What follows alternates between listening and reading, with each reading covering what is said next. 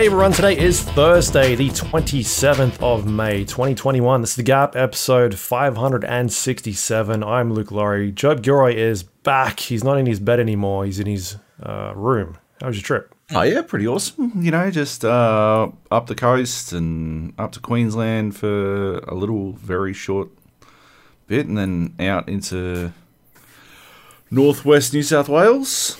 Just hanging out, checking shit out, drinking too much. That's about it. It's pretty good. Nice. Pretty good. Yeah, you, you got back before uh, they sealed up the borders and Uh, I don't. I don't, I don't think they closed the Queensland border this time. Something's going on in Melbourne right now. I think they're about to go in lockdown, which sucks. I feel awful for them, but uh, yeah. No, otherwise we managed to dodge everything pretty well. I was in the back of my mind. I did have that thought of hmm. you know what if, what if I what if we have to camp for three months? No, I was more worried about the, you know, what if I have it, I hmm. test positive, and then they're like, oh, well, we've got to contract, con- contact trace you. And then they're like, what the fuck is this guy doing? He's fucking pinging all over the fucking place. uh, I was a bit worried about how that would look, but um, what can you do? Um, yeah, good good stuff. You know, listen to a lot of uh, this podcast called the Lovecraft Investigations, which is pretty good. It's you know it's positioned as a one of those true crime mystery podcasts, uh, but it's fiction, and they invest they like investigate some Lovecraft shit. Um, Right. and it's, I think it's quite well done. Uh, I didn't love the f- like the start of it, but uh, I, it grew on me over time, and yeah, wound up being quite well done. Uh, yeah, and that's about it. Um, and yeah, just sort of hung out. Fucking some really pretty pla- places in Australia. If you can go find them, can bear to, can bear to drive for. I don't know. I think I did like fucking twenty four hours of driving total. Yeah. Yoikers. Yeah. Oh, well, that's good. Good stuff. Good time to get out.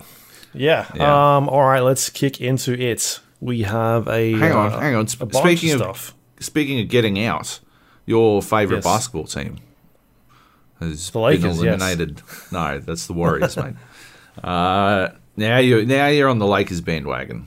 That's what's happening. You're on the bandwagon. Yeah. Yeah. That- Yeah. I um. Yeah. I, I don't know if I said this last week. I can't remember. Um. Yeah. I went to that last game. The tickets. We were looking at tickets. The um. Uh, as it was leading up to it, and the uh, tickets were pretty dumb. They were they were very expensive compared to what they normally. I mean, they're normally fucking expensive. Yeah. Um, but they were like stupid expensive. The ones that we were looking at, they Yeah. were like four fifty up in the nosebleeds. Like the sections are normally like eighty bucks. Oh yeah. Um, And then my wife got an email. I, I think it was the day of. Might have been the day of or the day before, Yeah. Um, saying that like, hey, uh, tickets are on sale now because she's part of the the I don't know membership system or whatever it is. Um, and she went in and had a look, and they were like the normal prices for basically where we have sat the last couple of times. And so she picked up uh, two tickets, and yeah, we went down. It was nuts, man. Like Yeah. they had uh because we've that was the second I think it's the second time we've been or third time since they've opened back up Yeah. And they're like slowly increasing capacity in these stadiums, like creeping in there. The last time it was pretty much like, um, I think I talked about it. uh, It was kind of distance seating and, um, like I don't know, six or seven sort of spaces between people and like a row sort of clear in front of you, like very uh, distance. And I think there was like one or two vaccinated sections Oh yeah. um, and the rest of it is pretty sparse out. And this time it was like, I don't know. They said there was ten thousand people there. yeah. I think there was more. Oh, I think really? there was definitely more. Yeah. Like I think that stadium fits about eighteen to twenty thousand people, and it must have been like half of the stadium was full because it, was vaccinated sections. Yeah. Um, and because over here they're at like, uh, I think the number I saw yesterday was fifty percent Yeah. uh, yeah. vaccinated. Um, but it was like the side where the camera is facing is like that's where they had all the spacing and shit, but the rest of it was just fucking jam packed, full of people everywhere. Um, and so we were in a section that was just there was no spare seats, and like you look around. I think I sent you guys a photo. There's like one or two sort of sections that were a bit empty. I'm not sure why they were doing that, but the rest of it was just tons and tons of people, and it was fucking loud. It was so loud in there.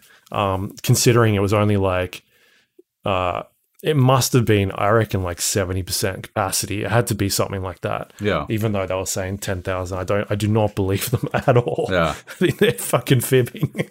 um, so yeah, man, it was really good atmosphere. That had um, some of my wife's work colleagues went, and and they like said it was amazing and all this sort of stuff. Um, they were in a, a box seat somewhere getting pampered. Ooh la la. Um, yeah, but it was just really cool. Like the the game went into overtime, and so just the vibe of it was was awesome. It was yeah one of the best games that I've I've seen there. It was just really intense. Ob- obviously they they didn't make it through, but um yeah, it was just a great game to go and watch. I think it was yeah the best one that I've I've seen so far. So that was a lot of fun. what do you Um, What do you reckon of the play-ins system? oh, it's gonna stay. It made them too much fucking money. The the Lakers It's game fucking genius. broke the Lakers and Warriors game broke like viewership records. Yeah. And then this uh Warriors and Memphis game went into overtime. Yeah. Um, I think a bunch of the others are kind of blowouts, but Yeah. it got people watching it again. Um, and so I think it sticks around. I don't know how you change it because I think it's a decent format. It's kind of like if you're in a higher seed, you get a second chance if you lose. Yeah. Um, and so, without it being like, a, all right, well, we're going to have three or two losses and then you're out or something like that, maybe that is dragging it on too much. I don't know. Because I think next season they go back to 82 games. Yeah.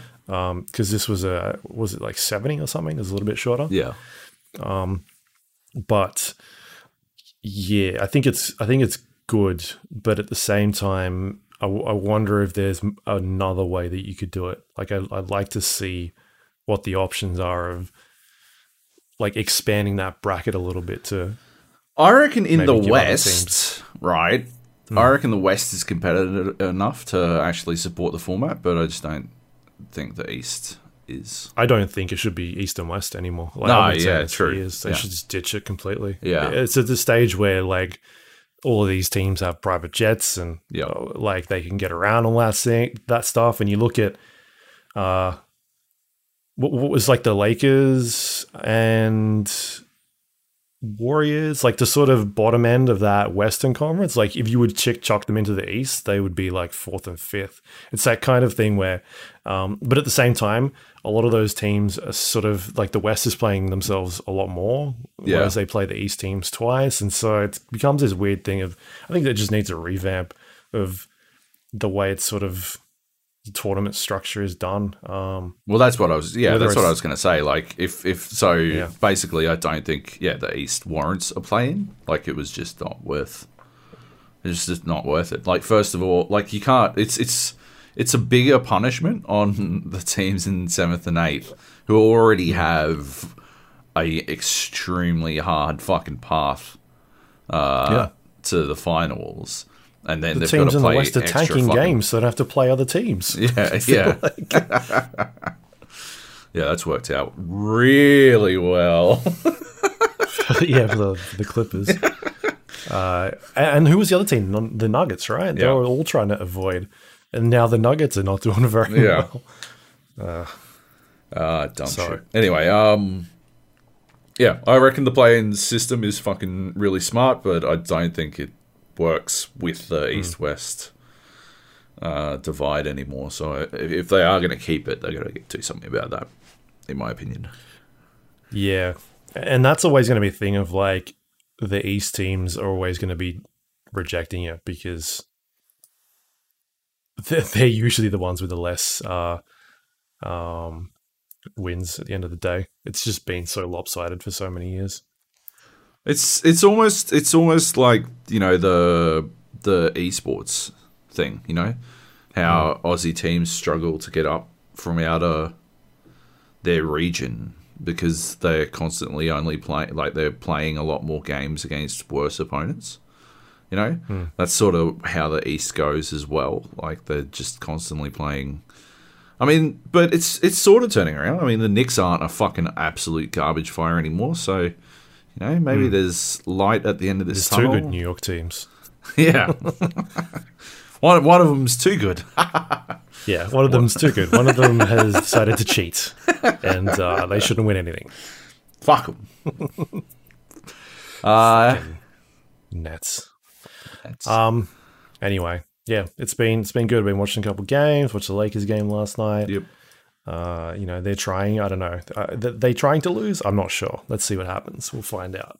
Some of the things they're Try, doing. trying my patience is what they're trying. I tell you what, holy shit! I thought it didn't look like last year when they lost the first game and then they had everything solved. It looked like hmm. they lost the first game and then they were going to lose the second game and the third game and the fourth game because they're playing like fucking shit. Every time Andre Drummond's on the fucking court, I want to fucking turn everything off and walk y- off into the fucking forest. It drives me fucking bananas. Fuck. every every time they pass the ball to Dennis and he's standing on the three point line, I'm just like yelling at TV, "Don't shoot it! Don't shoot it!" Because usually KCP is open, Yeah. But he's like, "Nah, fuck it. I'll just I'll clang this. It it might go in, probably not. Probably But- not. I'm gonna chuck it up anyway." God damn it. Anyway, Yeah. Anyway, all right. infuriating. Let's move on. Yep. Let's get on. Get on here. Um, what are we kicking off with? We may as well just go in order. Uh, we've got The Last of Us Part Two Oh yeah. written Okay. down. Yep. Um, I fired this up. We talked about it last week. The new PlayStation 5 update, uh, which uh, enhances the resolution. I still couldn't find anything about what it did. Um, Yep. anyway, enhances the resolution, uh, brings the frame rate up to 60, and uh, sort of fixes that initial loading screen, which is uh, down to about 45 seconds. Um, uh, yeah, it runs it runs great. Like it's it's it's funny. Like last year when we were talking about this game, how we were sort of discussing whether or not this is going to be delayed until the launch of the PlayStation Five. Um, obviously, it, it didn't, but um, I, I think it still would have been interesting to have this come out on the PlayStation Five alongside of it at the same uh, alongside of the PlayStation Four. Because Yeah. yeah, it, it definitely feels like a lot better, and that, that's just like every game is going to feel a lot better when you double the frame rate and, and go from 30 to 60. And I think we've talked about how that could, I, that I think it should be the standard these days. I, don't think we should be seeing a lot more games running at 30.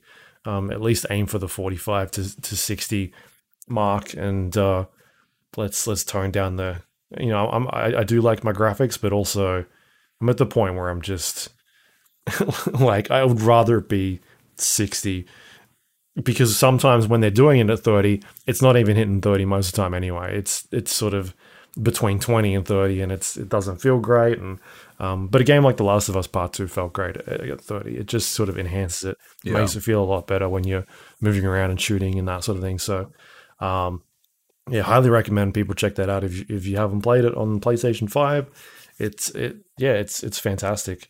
Um, that patch really uh, changes a few things, and I believe they worked on like the haptic feedback as well for the um, controller. They've they've sort of tweaked that a little bit. Um, so yeah, I think it's a really solid update, um, and I will try to keep checking that out. But thought I'd just mention it that uh, it's it's really good. Yeah, So, nice. Uh, yeah. Yeah. I'm glad it's like I'm. I'm surprised that it's not making it at thirty. That's, uh, I don't know. That's a bit odd, isn't it? What do you mean? Like, uh, Sorry, I think I misinterpreted what you were saying. I I think what I meant was that like games that that in the past have come out and that they're they're 30 frames per second games, but Yeah. they struggle to hit that Right, 30 in now. certain Yeah. sections. Yeah, and so you're not actually getting 30, you're getting somewhere between like 20 and 30, and it just doesn't, It's it's so really hard to digest that. And Yeah. yeah, whereas a, a AAA game like The Last of Us will generally sit on that Yeah. 30 anyway. And so the the issue comes down to like who can nail the that frame rate. I think that most games do struggle. Yeah. And so if we to up it to 60, at least it'd feel a lot more responsive and easier to play. Yeah.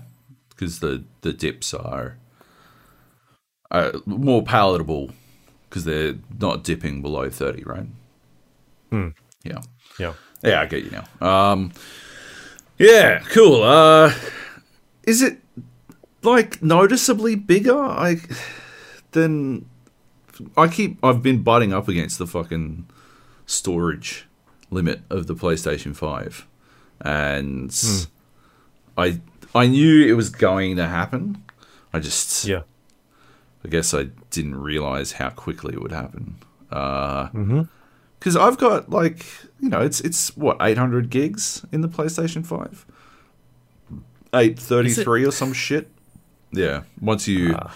once you eliminate the space required for the OS doesn't it get down to? It says here 650. fucking hell oh maybe the Xbox Series X is 830 once you get the OS or and everything it's secured away for for caching and whatnot. So yeah, six fucking yeah. That just you piss through that so fucking fast.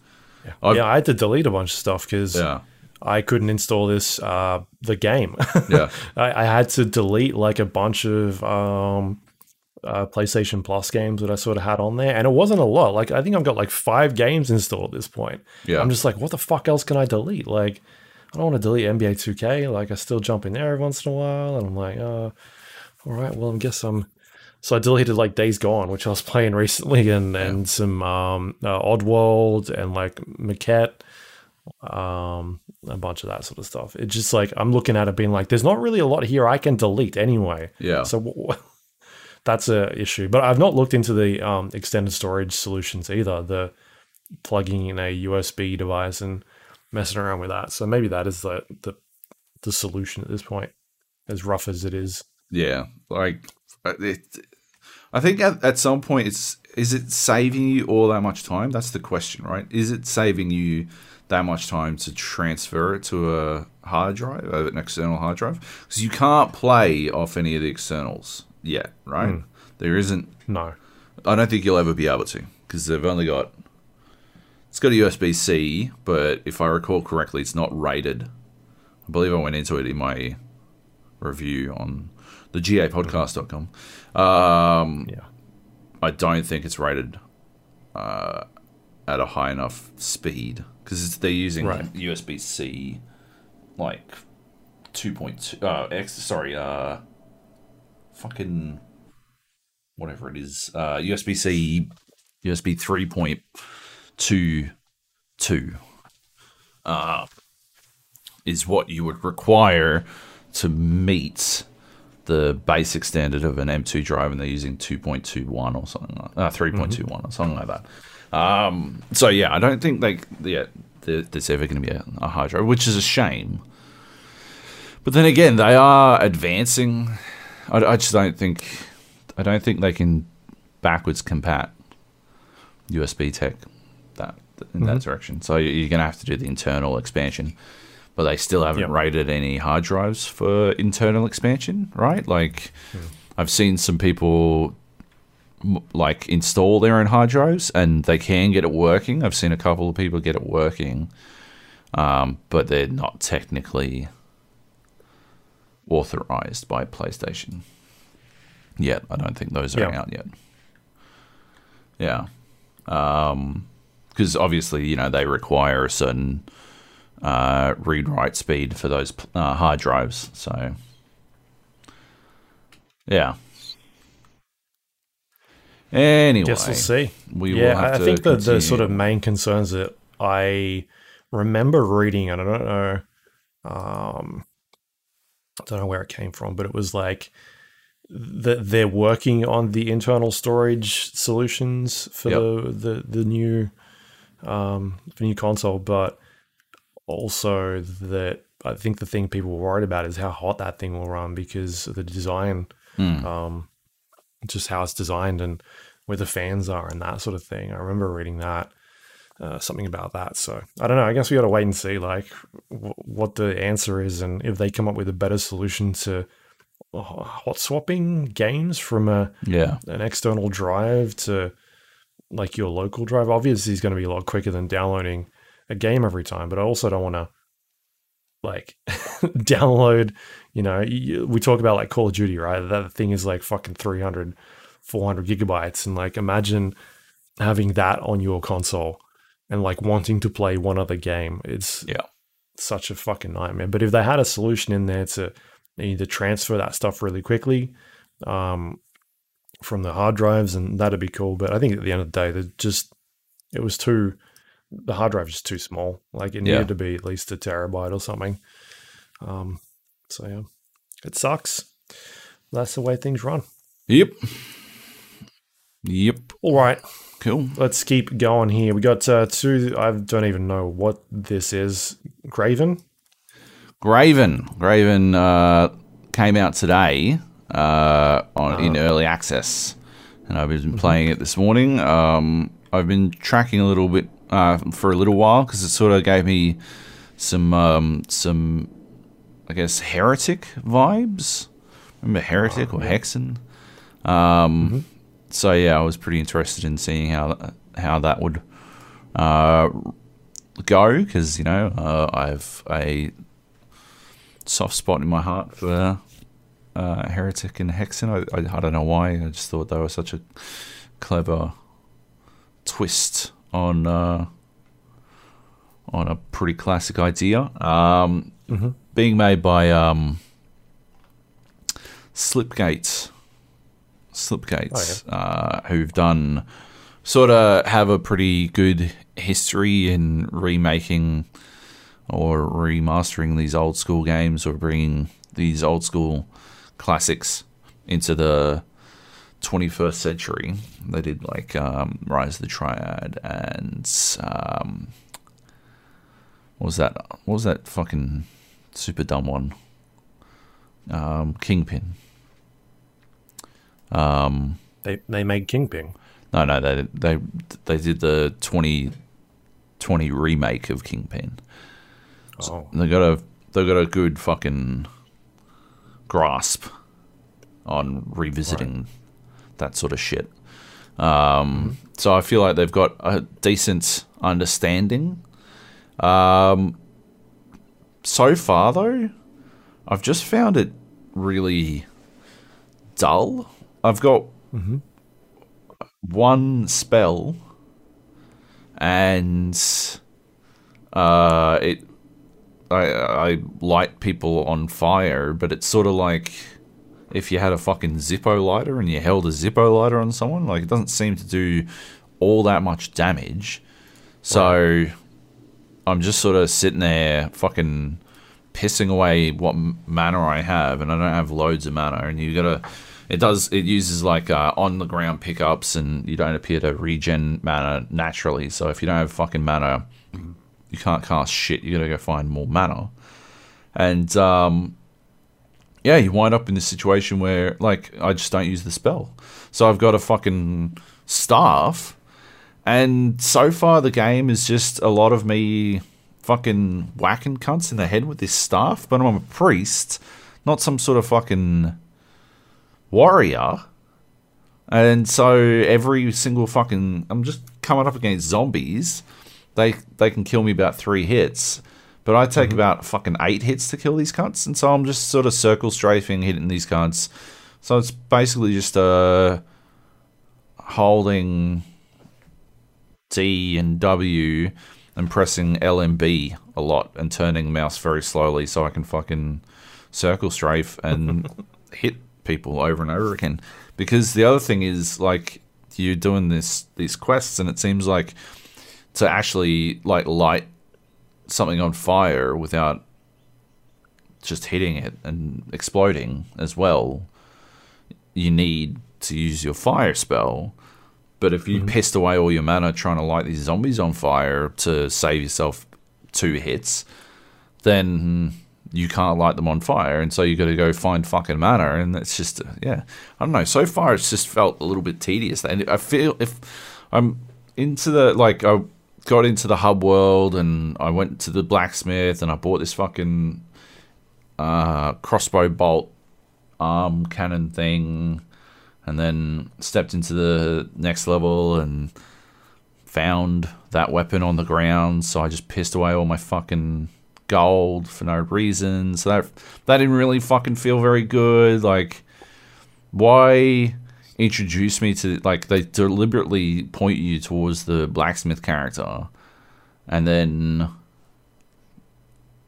like yeah, I don't know. It just felt like a fucking bit of fucking stitch up on that one. Like just don't like have it if it, it's immediately going to give me this fucking weapon. Don't fucking don't have it available for purchase. And why have anything available for, for purchase if if you're just gonna like give stuff to the player as soon as they enter a level? Uh, and you also only you've got fuck all ammo for that as well. It just feels like it's really like Like too much survival or something. well, like I just don't understand what what they're driving at, right? Like I don't understand what what they want me to feel out of it because hmm. what I'm getting is like okay, I'm I'm super weak and these enemies appear to be super strong. But it's it's just translating into tedium. And I was hoping, you know, the Hexen or Heretic uh, vibes are either, you know, running around with a fucking sword lopping cunts up or fucking casting fucking, you know, lightning bolt, lightning bolt, lightning bolt uh, over and over again and fucking fucking people up that way. And I don't mind circle strafing, casting a shit ton of magic because that's the old school shooter vibe, right? Like I, I you know, the bunny hopping around the fucking place and it does appear that I think you can bunny hop. I, I was getting a fucking fair chunk of speed timing my sprint jumps well. Uh, I can't. I don't know if I you've got infinite acceleration, but it did seem like it was rewarding me for bouncing. So I like that. Um, but yeah, you just wind up in this situation where you're like, uh,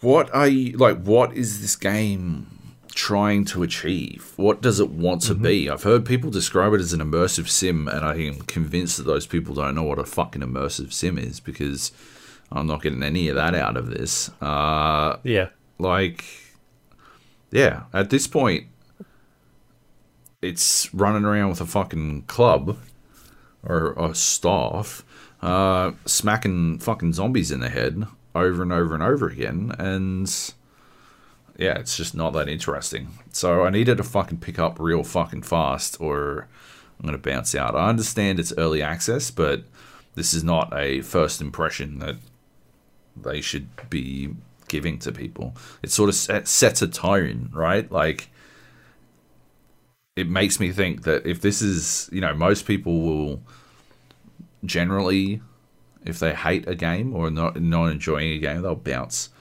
uh, pretty early on. So this is this is the fucking this is how you capture people. And it starts off with a fucking five minute boat ride, like it's a like fucking old timey Half Life or some shit, and then yeah, non-stop circle strafing while whacking cunts with a club. Like, yeah, I'm torn. Either that is the experience that they're aiming for, in which case I don't want any fucking part of it, or it needs to dramatically uh, revisit its starting experience because it's just not good so far. So anyway, Graven, I would not recommend it at this point under any circumstances, but I'll continue to play it a little bit and see how it goes. I managed to get um got it for like 15 bucks.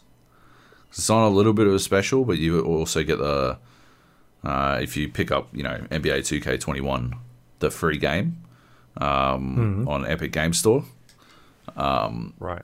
you can get a 50, you get a 15 buck voucher. So it was Oh. yeah. I'm like, oh, yeah, I'll give it a punt for 15 bucks. But Yeah. yeah, Cool.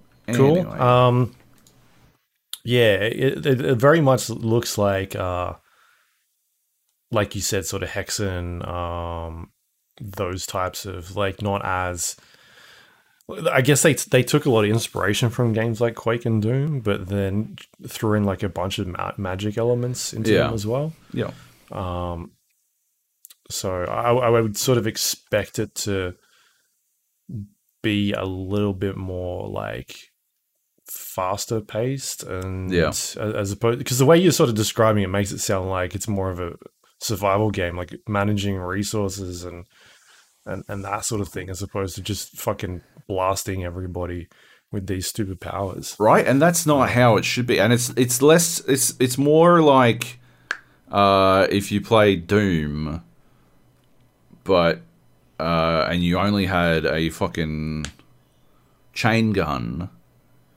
Uh, but you only ever had four fucking bullets for the chain gun.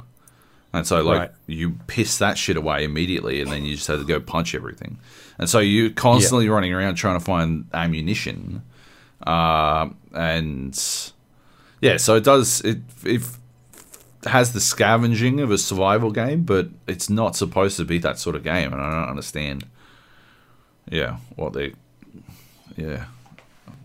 Right. Yeah, and Doom had that solution of uh, you know, you switching sort of uh, at least Doom Eternal did, like switching to different types of weapons, and then if you ran out of the thing that you needed to use that weapon, the ammo or whatever it was that that charged it, um, then you could do moves on the characters and then get back the ammo really quickly. Yeah. And so it was this incentive of having to always be in the face of whatever it was you were killing, um, which rewarded you with being able to kill more things quicker and that sort of thing. But Yeah.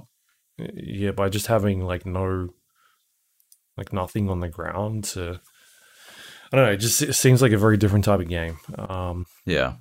maybe they end up fixing that sort of thing, but it seems strange. I just don't really know what they're what they're going for, right? And I get the feeling that maybe they don't either.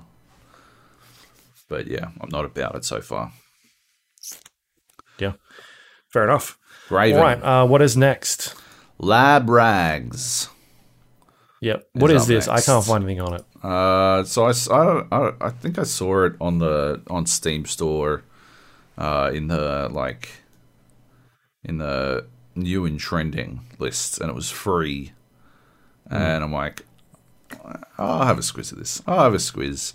Uh, It appears to be basically just a, uh, almost like a student project to experiment with some like simplistic level design and some physics based puzzle solving and uh yeah like it's not very complicated. It doesn't take very long to finish. Um there's not really any story. It's basically just puzzles uh Sure. puzzle platforming first person puzzle platforming which i you know i like um you're a a lab uh, ragdoll character, Okay. like the fucking um, I don't know what were they, the crash test dummies, um, and yeah, you sort of make your way through these rooms, but the trick is that when you die, you leave a ragdoll behind Uh, and you respawn somewhere. And you can use those ragdolls to get through the level. So you might just like Okay. dump one of your old bodies onto some spikes and then you can just walk over the spikes uh, and not and not die. Or you can use you know you, as you go through the game you sort of learn new forms of the ragdoll uh, so the first one you get is like a box form and you can use that and sort of hold it in front of you uh, to like block uh, bullets from hitting you or or stuff like that. And so you wind up doing that sort of like working out how to get through a level while you're learning how to best use all of these uh, these different ragdoll bodies. And the the puzzles aren't. I don't think they're co- terribly complicated, and you can uh, very easily circumvent most of them once you get one of the uh, one of the forms. Uh, Yep. It sort of breaks the game. Um, but yeah, like apart from that, uh, it's just I don't know. I like f- puzzle platforming, and this was uh, just intrigued me. Uh, it's an interesting spin because like dying on a puzzle is actually sometimes exactly what you want to do. Um, and there's a bit of a interesting, uh, I don't know, there's a, a challenge to dying in such a way that it actually serves your purpose as opposed to like the, yeah, I don't know. There's this sense that there are wasted deaths and there are valuable deaths, and determining which is which is there's like a bit of a existential uh, nightmare going on there as you try to work out whether or not that death was worth it or not. Didn't take me very long to finish it all, maybe like an hour. Um, there are some more achievements that I don't care to hunt down. Um, but yeah, just I don't know. Good little puzzle game that Yeah, cool. yeah takes Hey, you finished it, you said. yeah yeah quite quick, Okay. uh, but worth checking out, and it's free on Steam. So Free on Steam. It's called uh, Lab Rags. Lab. Uh, not to be confused with Lab Rats, which is what kept popping up when I typed in um, that. So, what's Lab Rats? uh, yeah. what is it? I, I don't know. I'm assuming it's a. It looks. It also looks like a puzzle game. So Lab Rats game. Oh yeah, okay, yeah, cool. Uh, um, it's not out yet. So I, I don't know. Stitch up. Yeah. All right. Um, excellent. Let's move on to. I just switched this order up quickly, but we'll go to the next one. Knockout City Oh yeah, um, is a uh, a new game from EA. I'm not sure if you've heard of them, Electronic Arts. Um, this is a. Uh, I think we we've mentioned this a couple of times. This one. It's basically a dodgeball game. Um, where you are playing in a, a team of, of people.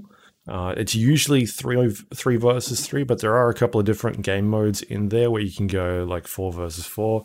Uh, but I think the default game mode is uh, two teams, three versus three, and you have a bunch of different uh, levels or arenas in the game. Um, and the idea is to eliminate opponents um, using uh, dodgeballs that are throughout the environment. You do this by throwing them at opposing players, and every time you hit them, they lose a uh, a bit of health. Um, and eventually, if they lose all their health, they get knocked out, and you get a point. Um, the game itself is uh, very like cartoony. Um, it's got uh, uh, like a Fortnite-ish sort of cartoon character style vibe going for it. Um, you know, looks looks pretty decent. Um, but the um, the actual game itself, the way it plays is, uh, I guess, a bit deeper than what I thought it was going to be. Um, I didn't really, I don't know, like it looked kind of cool on the trailers and things that we saw, but I just thought it was going to be a little bit too, um, maybe easy or too casual, I guess was the word, because I kept seeing like characters throwing dodgeball or throwing these balls at other characters, but it was like an auto aim type of thing. And I'm like, oh, that looked kind of weird. Um, but you kind of have to sit down and play the game because yes, there is an auto aim mechanic in there. It kind of locks on to the characters on the screen, but there's a lot of intricacy in the uh, like throwing the ball and also trying to dodge the ball, and then there's me- mechanics that are um, like if you throw a ball at somebody and they catch it, it like powers up the ball and gives it like um, a bit of a buff. And you can do that a couple of times, like throw balls backwards and forwards between players, and they get more powerful and more powerful as they go, which means that they actually glide through the air a lot quicker. Um, and there's uh, there's a way that you got to sort of time the catches in order to grab these balls, and as they get buffed up, they become harder to catch because they're more they're just coming at you way quicker. And if someone's right next to you throwing this ball, it's it's you know you got to really have the timing down pat to to be able to catch it. Otherwise, you get hit. Um, and so there's like stuff like that, little mechanics, and like uh, passing the ball to your player in order to buff it up before you actually throw it to somebody else, and and uh, there are ways that you can like curve the ball around corners. If you lock onto somebody, you can press a button um, and then like throw the ball and it'll curve it around a wall and, and it can still hit somebody. There's a way you can like throw it over over walls, so up into the air and then down onto the ground, sort of like a lob ball. Um, and uh, yeah, there's there's like ultimate abilities where you can pick up other players in the game and use them as a ball and like charge them up and throw them in the air and they sort of uh, are able to guide themselves around the map in a, in a area um, and launch themselves into the ground and then it will do a, bunch of damage and and so there's like all these different ways that you can interact with the game that uh, I just kind of wasn't really expecting. Um, I just thought it was going to be a bit more I don't know, like tamer, like kind of just throwing balls around. But um, yeah, there's just more to it than what I what I thought it was going to be. And so I, have been playing a bunch of it. I've maybe played like an hour and a half, two hours, and I think it's a I think it's a good game. Um, I think it's a lot of fun. Um, there's some uh, different balls that you can find throughout the environment that uh, have like unique abilities. Um, there are like bombs that will explode in a radius. There's like a multi ball that gives you uh, multiple balls to throw at people. There is a ball that will cage an opponent and turns them into a ball for a couple of seconds. Um, and you can pick them up and uh, I was you can throw them at other players, but I was just throwing them off the edge, like like uh, Smash Brothers sort of style. Yeah. Um, if I was close enough to an area, just like oh fuck it, like free, free, free uh, point for my team. Um, and so there's yeah, there's all these different balls that you can sort of interact with. There's only certain points in the map that they do spawn, and it kind of uh, it really focuses on team play a lot because um, when somebody has a ball, you can like rush at them and uh, use one of your abilities to like knock the ball out of their hands.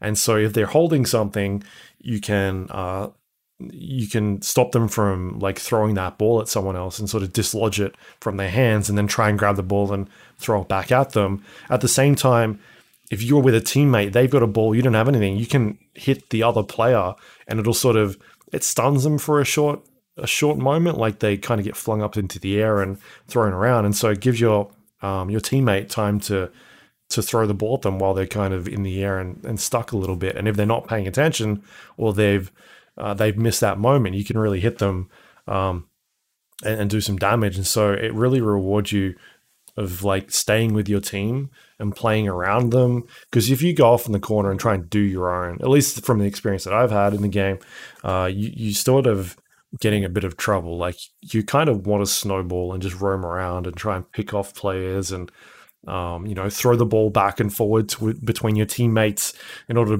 to, buff up the ball and uh, it just yeah it, i was not expecting to like this game and i i think it's a lot of fun. Um have you had a chance to check it out at all yet? Yeah. It's not very good. You don't like it? No. Are you playing with shit teammates? I've won every single one of my games and come MVP. I'm amazing at this game. Uh, I won all but the game I got dumped into uh, halfway through the third round uh, which mm. is an idiotic mechanic. Uh, I don't want to be match made into a game that is basically over. It's a complete waste of my fucking time, but right, uh, it does it, so that's cool. Um, I lost that game, uh, obviously because my team was playing with just two players for most of the fucking third round.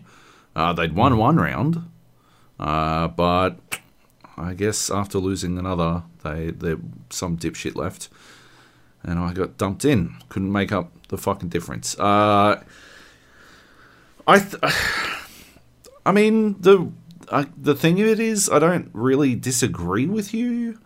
Uh, I think there's a lot going on here. I just don't like how it does anything. Um, I just don't see the.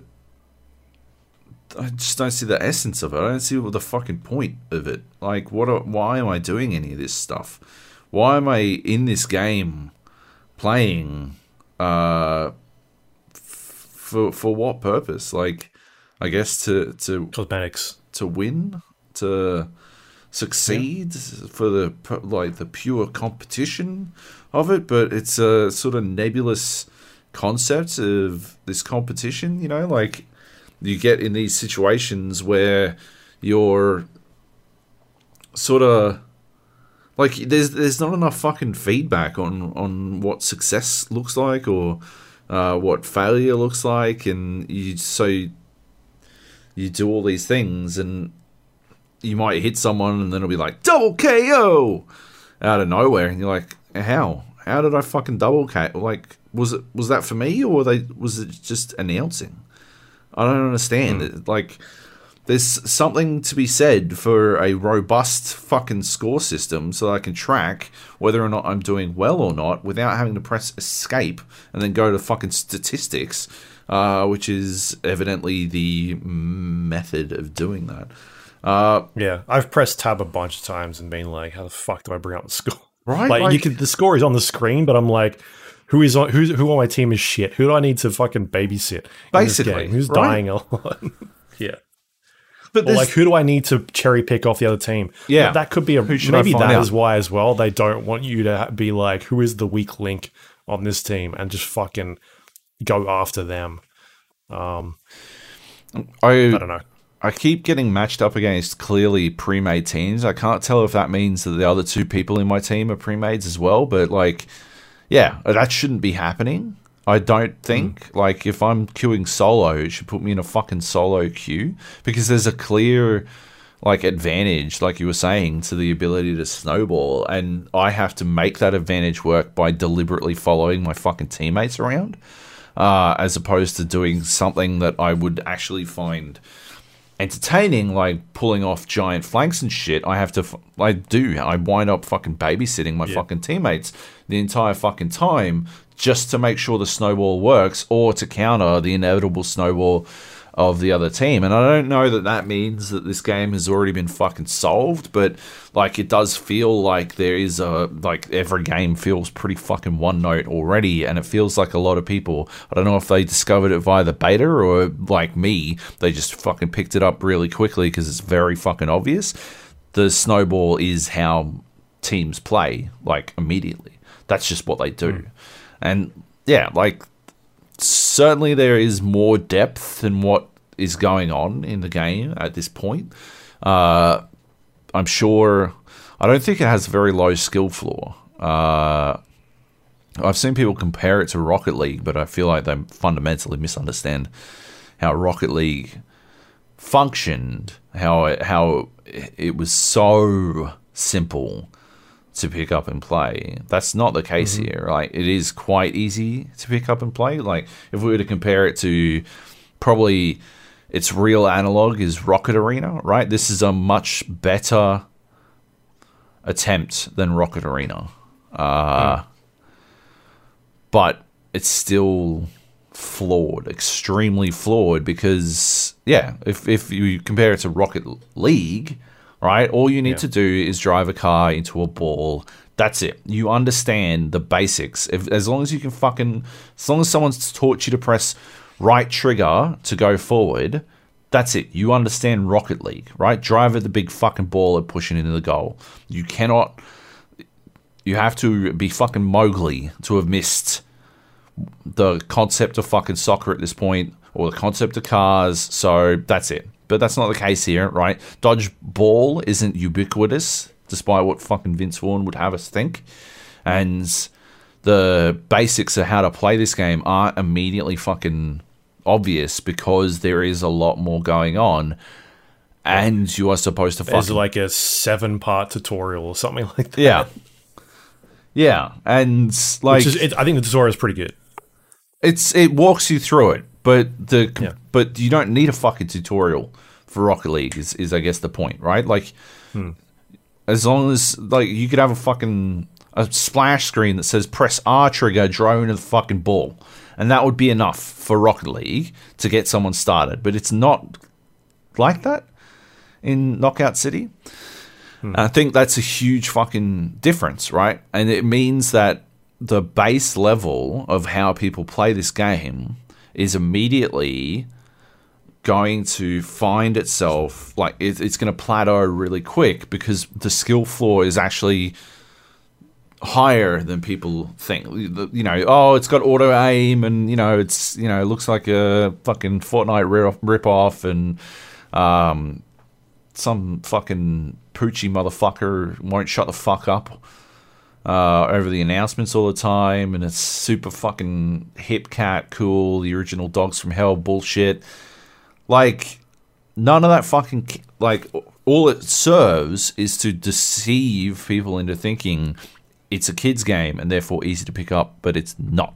It's not easy, and and so you wind up in a situation where yeah, you fucking it it will take people some time, and I've been noticing yeah, my teammates clearly don't fucking get it half the time, but if I follow them around and wait for they'll throw the fucking ball at someone and hmm. I throw it half a second afterwards and that's it. That's a hit every time. If they hit as well, that's that's a knockout, but if like it doesn't matter. There, there's there doesn't appear to be some sort of like immunity phase where after you've just caught a fucking ball, you can't be immediately fucking plonked. So all I need to do is watch my teammate and throw the fucking ball at the same person. That's it. And it doesn't seem that complicated. Uh, and I don't know what you're supposed to do about it, except like when the other team tries to do it to you, right? All you need to do is that back to them, right? And you wind up in a stalemate where you're just trying to find, like you were saying, the fucking weak link and pick them off with these fucking double shots. And yeah, so you want like there, there's a element of coordination that leads to like such a huge disparity in, in the ability to to win that obviously exists in a lot of other games, but it's very immediate. It's very close to the fucking uh, skill floor of fucking uh, Knockout City. I was just gonna say Rocket Arena, and I think that's that's yeah, that, like you can't get away from that. Also, like if you can get above someone, that they're done because you can't look.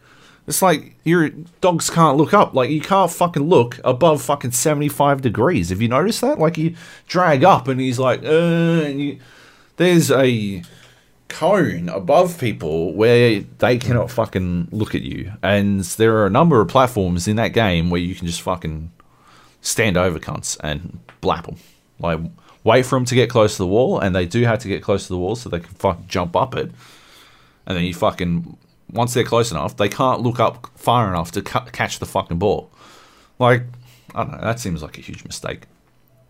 And I feel like I've only played the game for like ninety minutes. I've uninstalled it. Hmm. Like I'm like, yeah, okay, I don't, I don't really want to play it, and I'm not going to review it. So I'm done with it. But like, I've only played it for ninety minutes, and I've I've already f- found a bunch of ways to exploit how to fucking play it. Like, or ex- very easily exploit it. Like that doesn't. You play ranked. You jump in there and I don't want to. get a team. Like, I try to imagine watching people play this, and it's literally just going to be like three people clustering up. And when one of them goes down, the other two are going to fucking bail to find where their teammates spawned so they can cluster up, because otherwise they just get fucking snowballed done. Uh, there's, yeah, that doesn't seem very interesting. I don't know, man. Like, I just don't. It. I. I wonder what the fuck EA is trying to do with this shit. Who is this for? Who was Rocket Arena Yeah. for? Like, who are these games for? they're releasing these games that are, are sort of they they seem to be marketing to them towards kids, right? Um, but they're also like you're saying. Uh, I think that the systems in here are more complicated. It's it's there's a lot going on, but at the same time, it's like twenty bucks. Like they, it's not a free to play. Game. I think it should be a free to play game. Um, and also they've got uh, like season passes in there and cosmetic items and all this sort of thing. Like they're going, they're trying to do the thing that Fortnite does, or that other games have started to do, like uh, Call of Duty, um, Warzone, where it's like battle pass systems, and Apex has it in there, right? But they're also double dipping of being like, hey, you can you can get all this stuff, but you've got to buy the game first Yeah. it's twenty dollars. And then when you get in here, there's a there's a battle pass system, and you can buy coins and all that sort of thing. And, and it's just like it just doesn't feel like it should be a paid game at this point. Like it should be a free to play game, and then keep growing that community that way, as opposed to just being like, well, we've sold this many copies, and it's probably not going to get any bigger. Yeah. Um, like you look at you look at um, some of the other games have done this, like Fall Guys obviously took off and it was huge, but that's kind of gone now, right? Like as far as I'm aware, it's got a big community on the um, PlayStation. PlayStation Yeah. because it was free on the PlayStation. Yeah. Um, if you had PlayStation Plus, it's obviously uh, free on the Xbox Game Pass. If you've you know free, if you pay, Yeah. you're obviously paying for a subscription. yeah. But it, it should have just been like this should just be a free game off the bat. They shouldn't be charging for it. They should just try and build up the community that way. Yeah. Um, because I just don't think it's going to have an audience. You look at what was that Xbox game? Um, I feel like we mentioned this last week when we were trying to think of the fucking name of it, but it was similar. It just died really quickly. It was from the team that Yeah, yeah, yeah, yeah, yeah. did uh, Battle something. I feel like it's Battle something, but it's not, is it? Um, Um, I'll look it up. Xbox exclusive brawler. Uh, no, that's that's not a good fucking. Yeah. Anyway, I don't know. Whatever. but like they were yeah. charging money for that game, and like I played it, and I was like, yeah, it's got some stuff, like, but you're not going to pay that much money for it. Like that thing will be dead, and it's dead. It, they they killed it like a couple months in. Yeah. Um, and I feel like this is going to go down that same path because it's not. Um, how many people's playing it right now? What's it called? Uh, Knockout City. There's like five thousand people playing right now. It says on Steam, Yeah. um, which is that's fine, but that's also the first week of it's being released, and I feel like that is like what else do you add in a game like this that gets people into it to be like to build that community up? It's not like a Dead by Daylight, which we'll talk about soon, where they've got a hook to it, right? They've got something that will entice players into it because they keep picking from all these other pieces of horror. Uh, whereas, what are you going to put in a game like Knockout City that it's like, oh, I want to really play that. Like, I'm going to jump in there and check that out. Um, yeah, I just think it's a huge mistake that it's not a free play game off the bat. Uh, I think it would have exploded a bit better um, as opposed to sort of a mediocre um, launch. Maybe less than mediocre. I don't know. Like. Yeah. Yeah. I uh yeah I don't know. It just makes me super. It's uh, what's like. Yeah, I don't know. Just worried, right? Like, who's in charge? Who's fucking who's behind the wheel at EA with this shit? Just has me concerned that Battlefield's going to come out and it's going to be some fucking whack shit. Right, Yeah. That's there'll be fucking meddling executives who have put their thumb on the fucking scales and be like, you know, what we found is that people want blah. And honestly, I I wish I could work out what the fuck blah is because this is the second game, the second multiplayer focused multiplayer only game from EA that I have no idea who the fuck they're making it for. Um, and yeah, I'm just really fucking I'm confused, man. I just I worry. It makes me worry about the future of of their other multiplayer only franchise. Uh, and yeah, I don't know. I don't know. Yeah. Anyway, uh, I've, I've, I'm having fun with it. Um, I don't know how much more I'll play, but it was a free game, and I thought I'd check it out. Um, Fair enough. Yeah, that game we were thinking of was uh, Bleeding Edge. Bleeding Edge. Um, what a memorable game. Yeah.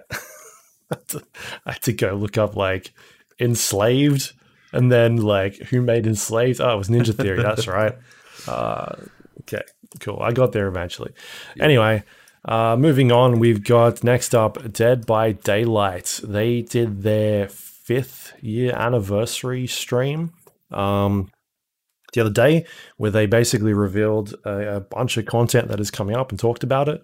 Uh, I might talk about the um, sort of like the roadmap they've got planned for the next year. Basically, um, they've been doing like a lot of rework in the game, sort of bringing it up to scratch for the new consoles and new hardware that are out there, as well as, um, I guess, like refreshing a bunch of the old technology because it's been out for for quite a while now.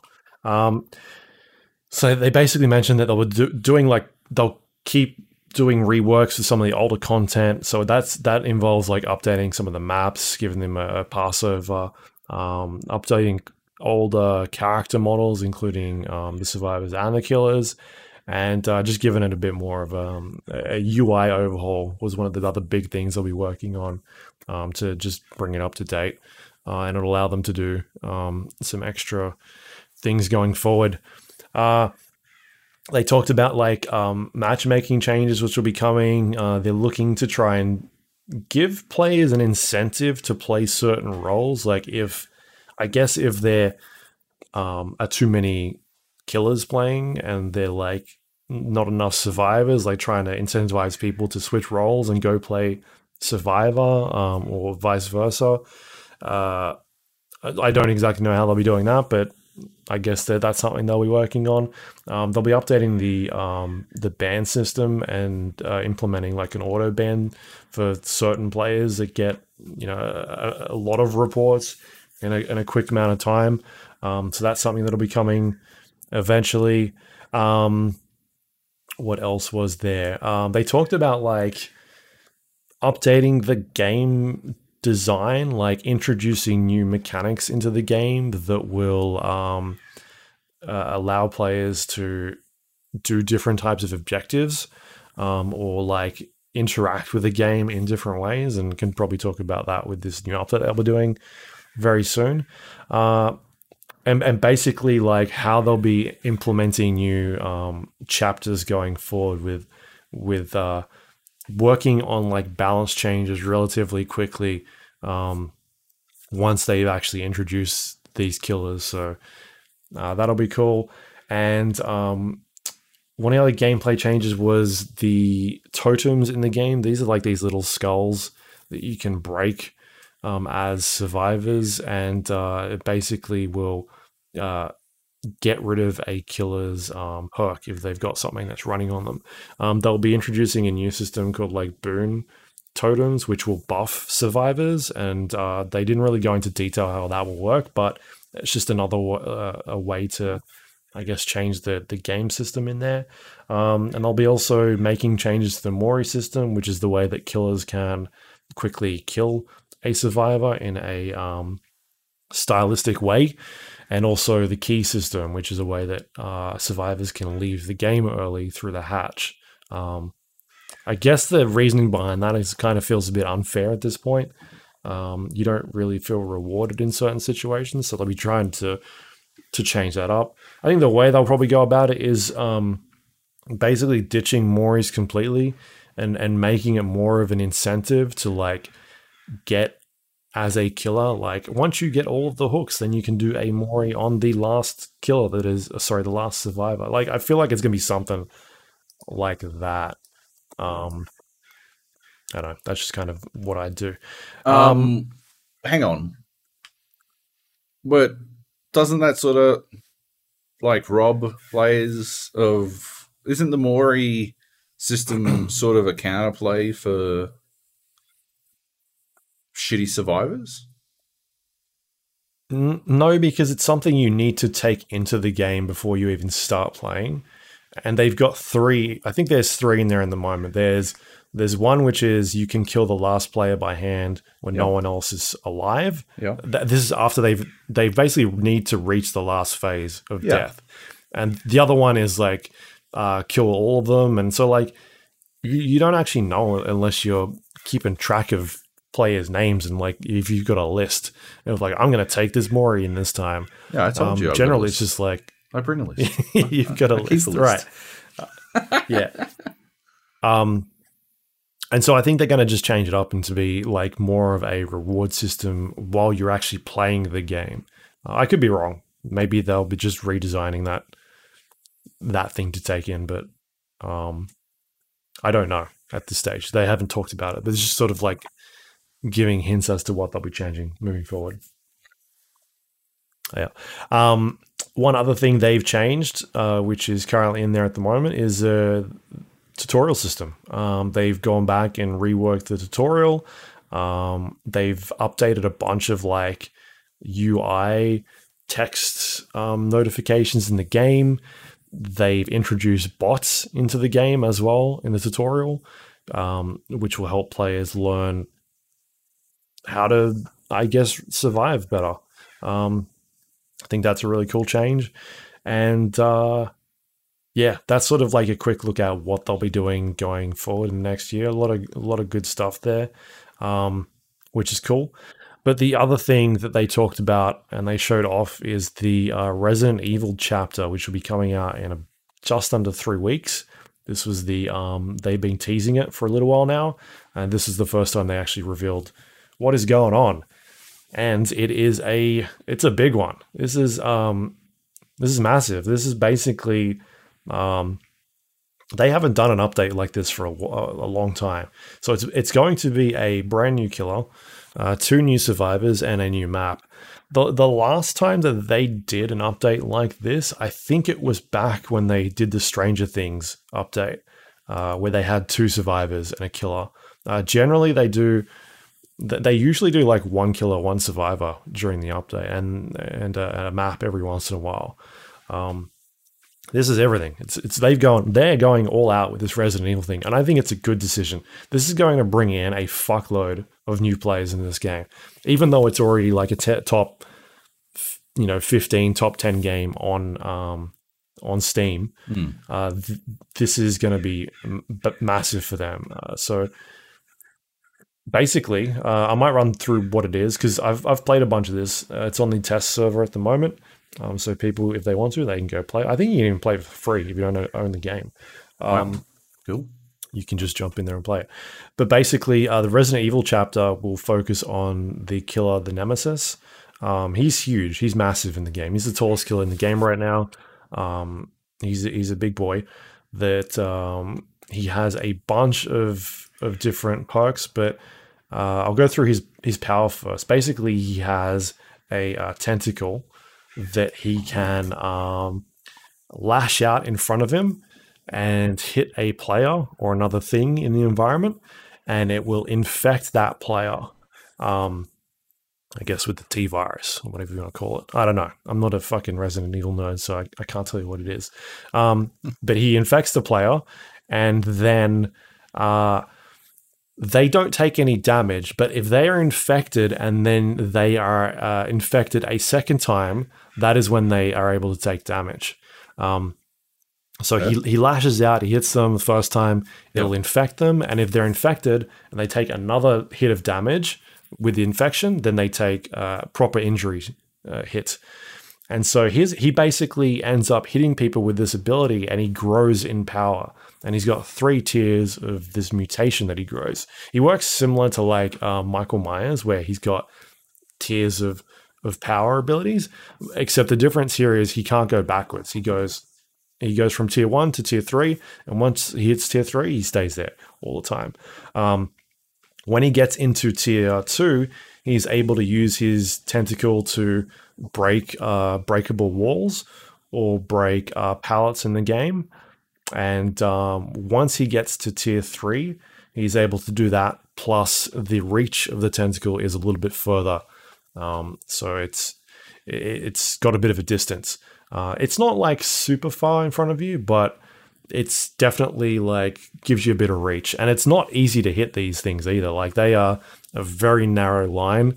Um, it takes some getting used to, and so that's his basic ability. He comes with a bunch of different perks as well. Um, one of them is called Lethal Pursuer, and it allows you to see every survivor in the game at the start of the game for the, up to seven seconds. What? Um, so you can you can basically you know exactly where they That's are. I guess unless they've fucked. Unless they've got um, abilities that will stop them from doing that. I think there's some counters in there, but you can you basically off you go. He That's ain't quick. ridiculous. He's not a quick survivor. He's going to take some time to get. Sorry, he's not a quick killer.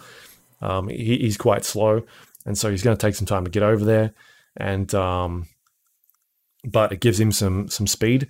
Uh, the second one is hysteria.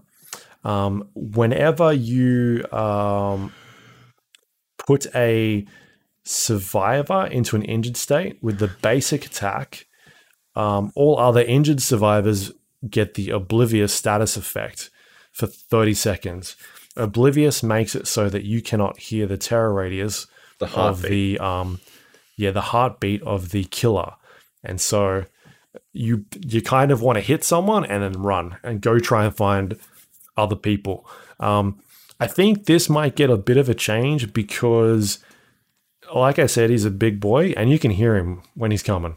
He, like he makes he makes some sounds, some stomping sounds. All right. So I'm wondering if they'll if that is something that will stay the way it is, um, or if they're going to tone down his stomping a little bit because uh, I think it gives it away. I think it gives it away too much. You can kind of hear him stomping around coming towards you. yeah. Um, but it's still still a cool perk.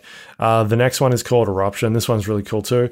Uh, basically, you're able to kick uh, generators, um, and it highlights them in yellow for you as an aura.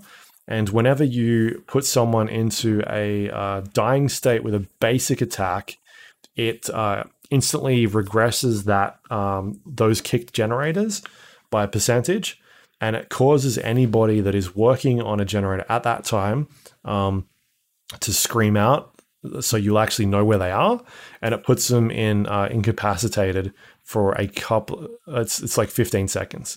Um, that is it's, it's a cool like regression tactic because you can actually go around kick multiple generators and then punch one person and it starts it just regresses all of them by 6% um, the status effect of incapacitation is not a lot so um, it's not a lot of time like if you're not near Right. somebody else you're not going to be able to find them so um, it's still a cool perk all, all three of these perks are really cool um, i don't think they'll get changed too much the way they are, except for maybe Hysteria, just because of the amount of noise he makes. But I think the other ones are a lot of fun. Um, the other thing is that he has zombies in the game. So every time you play against the Nemesis, he has zombies because he's from Resident Evil. So he's got to be, he's got to have zombies. Uh, these are AI controlled um, characters that spawn in the world, I believe, and I could be wrong about this, uh, but I've only ever seen two um, spawn at any given time. It could be that there's more, um, but I feel like there's only two. I, I thought there was three in that video you posted in in the Discord. Yeah, maybe, uh, maybe there's more, but um, anyway, uh, so he's able to see the auras of the uh, zombies in the map, um, which means that if a zombie is near another player, they will start chasing them, and they don't move particularly quick. They are quite slow in their initial spawn. Um, but if you if you see one like with its arms out, like moving towards something, you know that oh, it's it's probably chasing someone. Um, if a player makes noises, it will start going towards that player as well, and so they're always you've always got to keep a lookout for these zombies because if they hit you as a survivor, you get infected. Um, but if you're already infected from either another zombie or um, from the nemesis, then you take damage. And so they can be very lethal because um, you might be on a generator and one starts coming towards you, and all of a sudden, like you've got to now try and kite it away from the generator. Otherwise, it's going to be there all the time. Um, I think it's a really interesting mechanic. I wasn't sure how they would work in the game, but I think they're this really changes things up. This is, I think, it's a really exciting change. Um, I think they've got a bit of work to be done on them because um, I think they need to be not around hooks because uh, you can, at the moment, the way they're currently working in the test build is that uh, if you're on a hook, they will kind of, they can camp the hook, and so if someone else is trying to come and rescue you, uh, that can cause you problems because you've got no immunity when you're off the hook, and if they quickly turn around and hit you, then you're down again. Um, right. So I think they need to put like a radius around the hook or something where they don't go into that initial area and just kind of stay away from hooked people. Um, there's some cool uh, add-ons that Nemesis can actually take into the game with him to make like zombies quicker.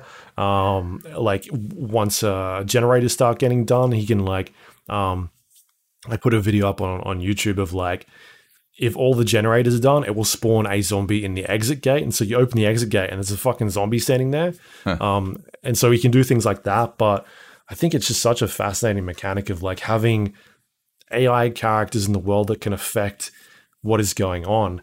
Because uh, it can, in some of the closer knit maps, like um, the Stranger Things map uh, or the new Raccoon City map, if there is a zombie in a hallway, you can't get past it. You've got to try and find another way, unless you've got an ability that will allow you to get past it, because it'll be blocking your way out.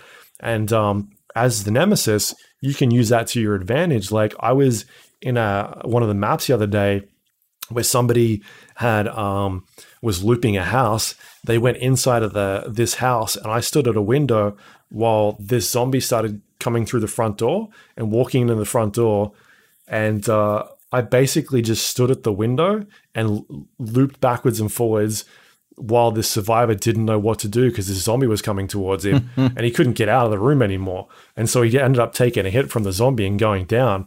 Um, like you can really play with the zombies as like another team member, um, even though it's an AI controlled thing. And so um, that stuff is really cool. Uh, the only way that survivors can get rid of zombies is by um, using pallet stuns on them. Or I think you can use one of like I've heard people say Dead Hard works, which is an ability, but I don't. Or Breakout could be Breakout. Um, I don't know if it does. Uh, so it's something you need to test. But I think there needs to be like another. I don't know. Maybe there needs to be some tweaks on the zombies because I don't think using a pallet stun on the zombie is worth it. To be honest, um, to kill them. Um, the only thing it does is it negates the killer from getting the power from that zombie because the right. the the zombie um, can be killed by the killer and it will give them more power Technical to mutate. Power. Yeah, yeah, yeah. So the the risk reward there is you know you're getting rid of a zombie, but you're also buffing yourself up. Um, and they take, I think it's like 16 seconds to respawn back into the game. Um, but if they're in a spot where you feel like they're not going to be very helpful, like in a corner of the map where maybe someone might be running around, then you might as well get rid of them.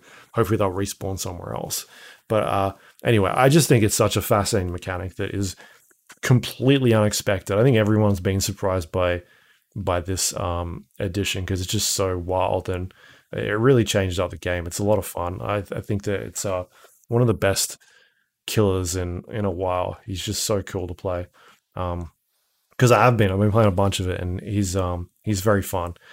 Uh, the other two uh, survivors are Jill Valentine and Leon from Resident Evil. Um, they're they're all they're both really cool too. This is a, overall a freaking awesome update. They've spent a lot of time on this. So Jill has uh, three perks. One of them is called Counterforce.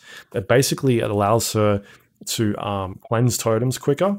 It's twenty percent uh, faster, and when she cleanses a totem, it shows her the aura of the furthest totem for a couple of seconds. So she's able to go in there and um, kill totems really quickly. So if you're the type of killer that's running uh, uh, a totem build, um, she's going to be a problem for you. But again, like she could be, you might not be running any, so she could be just doing dull totems but getting points. So there's that. Um, she's got Resurgence, which is basically um, after she is unhooked from a hook, um, she's able to instantly uh, heal herself like 50% of the way. Um, so she comes back super quickly. And then her next one, which is really interesting, um, it's called Blast Mine.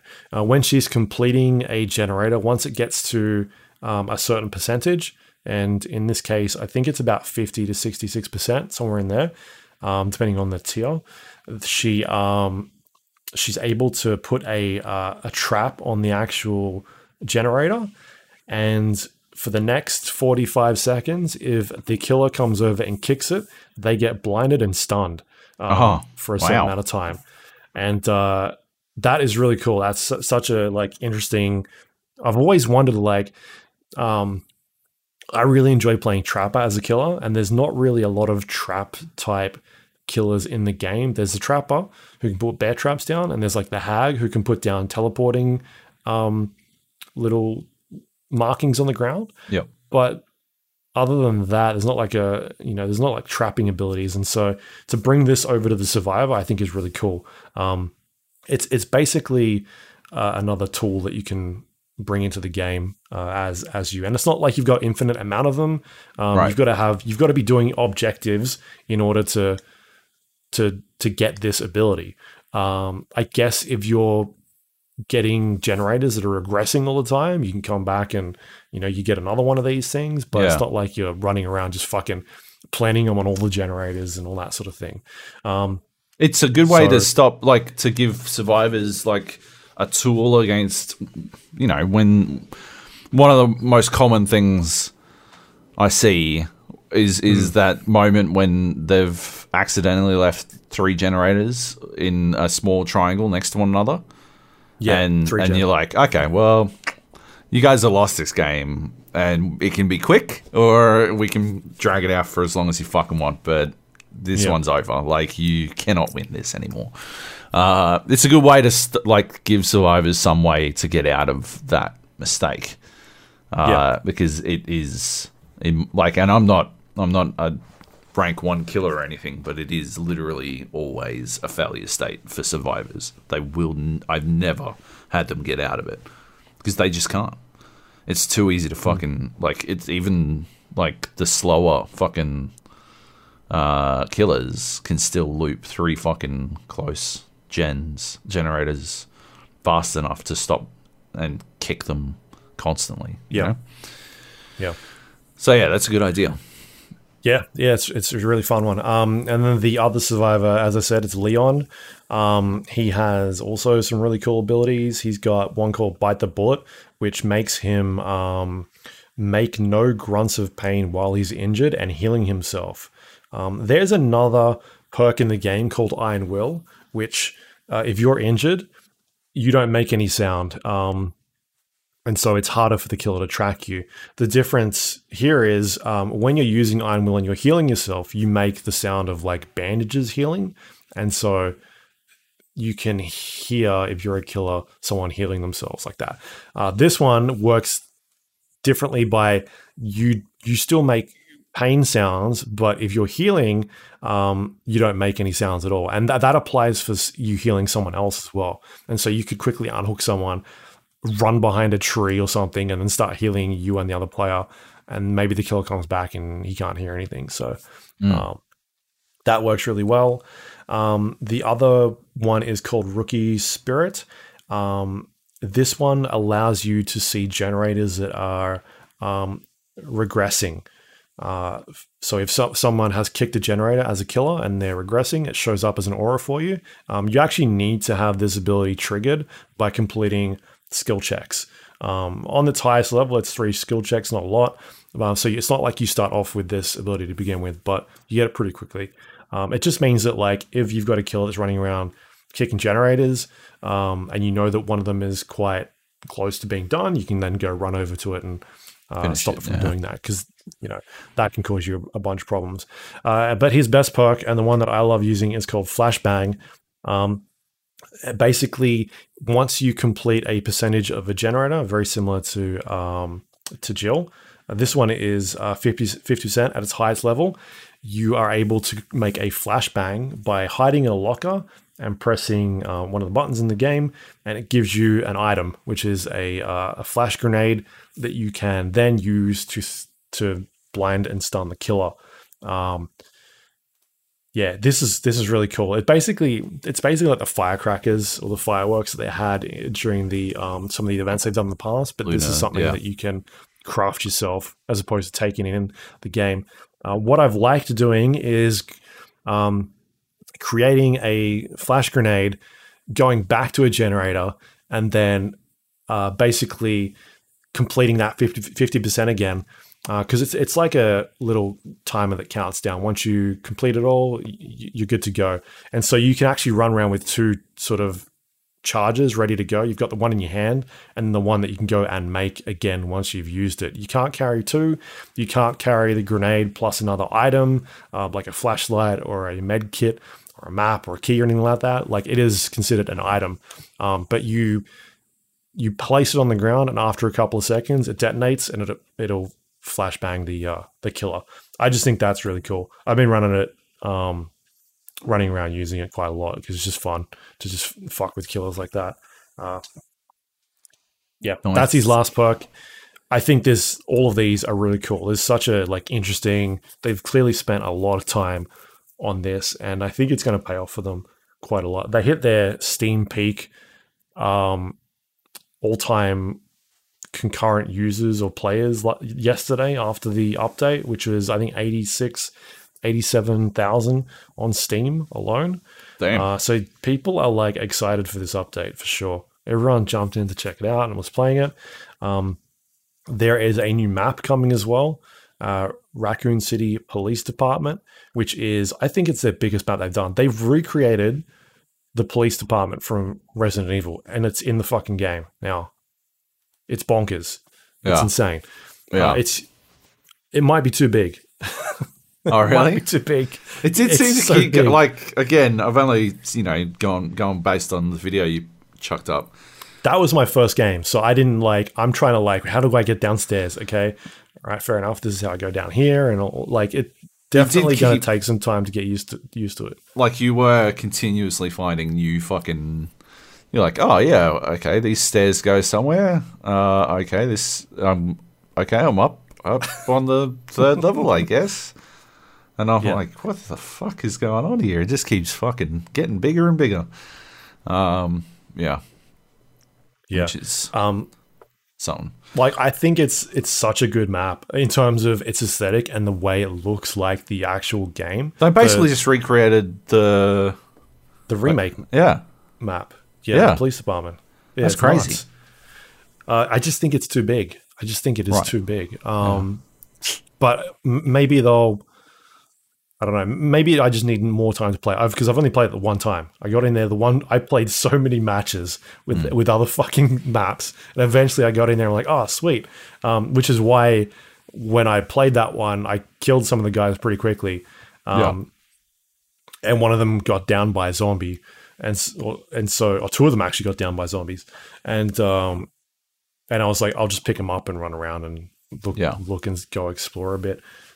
But uh, I've I've just been watching other streamers play it, and it just seems like such a big map. So, like they could cut it in half or something and just have half the map, and it'd still be a lot of fun to play. Um, but anyway, it's it's um yeah, it's I think it's gonna be one of the best updates they've put out in a long time. They've just spent so much time putting everything together and all looks freaking sweet. All the like all three of those characters, like this is one that I would probably I, I would buy it. Like I usually unlock the um in-game killers using the in-game currency Yep. uh, which I don't usually pay for because I've got just got so many points to I could just unlock them. But this will be the one where I'm like, yeah, I'll buy this because all three of these characters I think are really cool. Um, they're just so fun to play. Yeah. So I don't know. It's um it's gonna be good. I think it's gonna be really good for this for the community at least. It's gonna really boost it up because um, I just didn't realize how excited people are for for Resident Evil. At least Yeah. it's uh, seems crazy. Yeah. Yeah, uh, I uh, I really want to. You should just stream it. Like, I I don't I I don't know. yeah, you should just stream playing it. Like, Why should I stream playing it? so I can watch you play, and then I don't have to fucking. I get so fucking nervous playing that fucking game, man. Like, it's like Really? my chest constricts and shit. I just so desperately want to play that version of the game that I'm always talking about, where you're making sure that survivors are having a good time, but I also don't want to get fucking punked on. And it's just like fucking ugh, anxiety. I can't fucking. I don't know how you put in the hours you do, but uh, I do enjoy watching you play it. So you should just fucking stream it for me. That'd be much better Yeah. than me having to fucking play it. It's it's um yeah, it's a lot of fun. Like just running around and the first first couple of times that I've run into zombies, like not expecting them running around the corner or thinking Yeah. it's another player, and then all of a sudden like oh that's not a player, and then them like coming after you and trying to hit you, and um, it's just sort of brought back that that uh horror aspect of it that we've not seen in a couple of those killers have been like uh, all right where is where is this thing coming from? Like the um the michael myers or the uh Yeah. freddy krueger sort of stuff where you know something's around but you're not really sure. Like the last kill they did um was uh trickster and he's wearing this like bright yellow uh suits and like purple fucking baseball bat. And like, I can see him coming from a mile away. Like you can, Yep. you know it's coming. Um, there's uh the twins that I've talked about before, and like you can hear the little uh I don't know what little baby thing that Yeah. runs around and like pounces at you. Like you can hear him coming and and that sort of thing. It's like this is the first sort of time in a while that like holy shit, this this thing is like scaring the fuck out of me because I can't hear it because it's hit someone and all there's a zombie around the corner and um yeah, it's just a lot of fun. So it's cool. I um yeah, we should we should jump in at some stage and and check that out. I've been running loops around then uh, killers. It's disgusting because they've reset the ranks and they fucked it up the other day. I And I'm like, I'm like rank. I started at like rank 17 or something, and I'm like, Oh, oh, this is gonna be disgusting. I've just been destroying killers. It's good. It's really good. Um, nice. But yeah, yeah, man, it's good fun. Really good Nice. Yeah. Uh, you should just make that video public. Why is it unlisted or whatever? Because I just I was just gonna show you guys. Well, That- let everyone watch it. That's what I think. Yeah, yeah, Uh, yeah. um, yeah. It's it's a lot of fun. Definitely, people should check that out. It's on Game Pass. If you if you got Game Pass, Game Pass for it's on Game PC? Pass. Is it? Um, I'm not sure. Let me check. Um, hmm. I can't. I can't tell.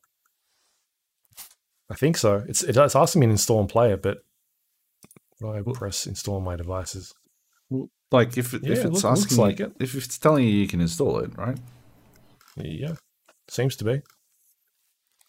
Seems like it's on PC. That's obviously not going to get you the the updates. And oh wait, it does. No, it doesn't.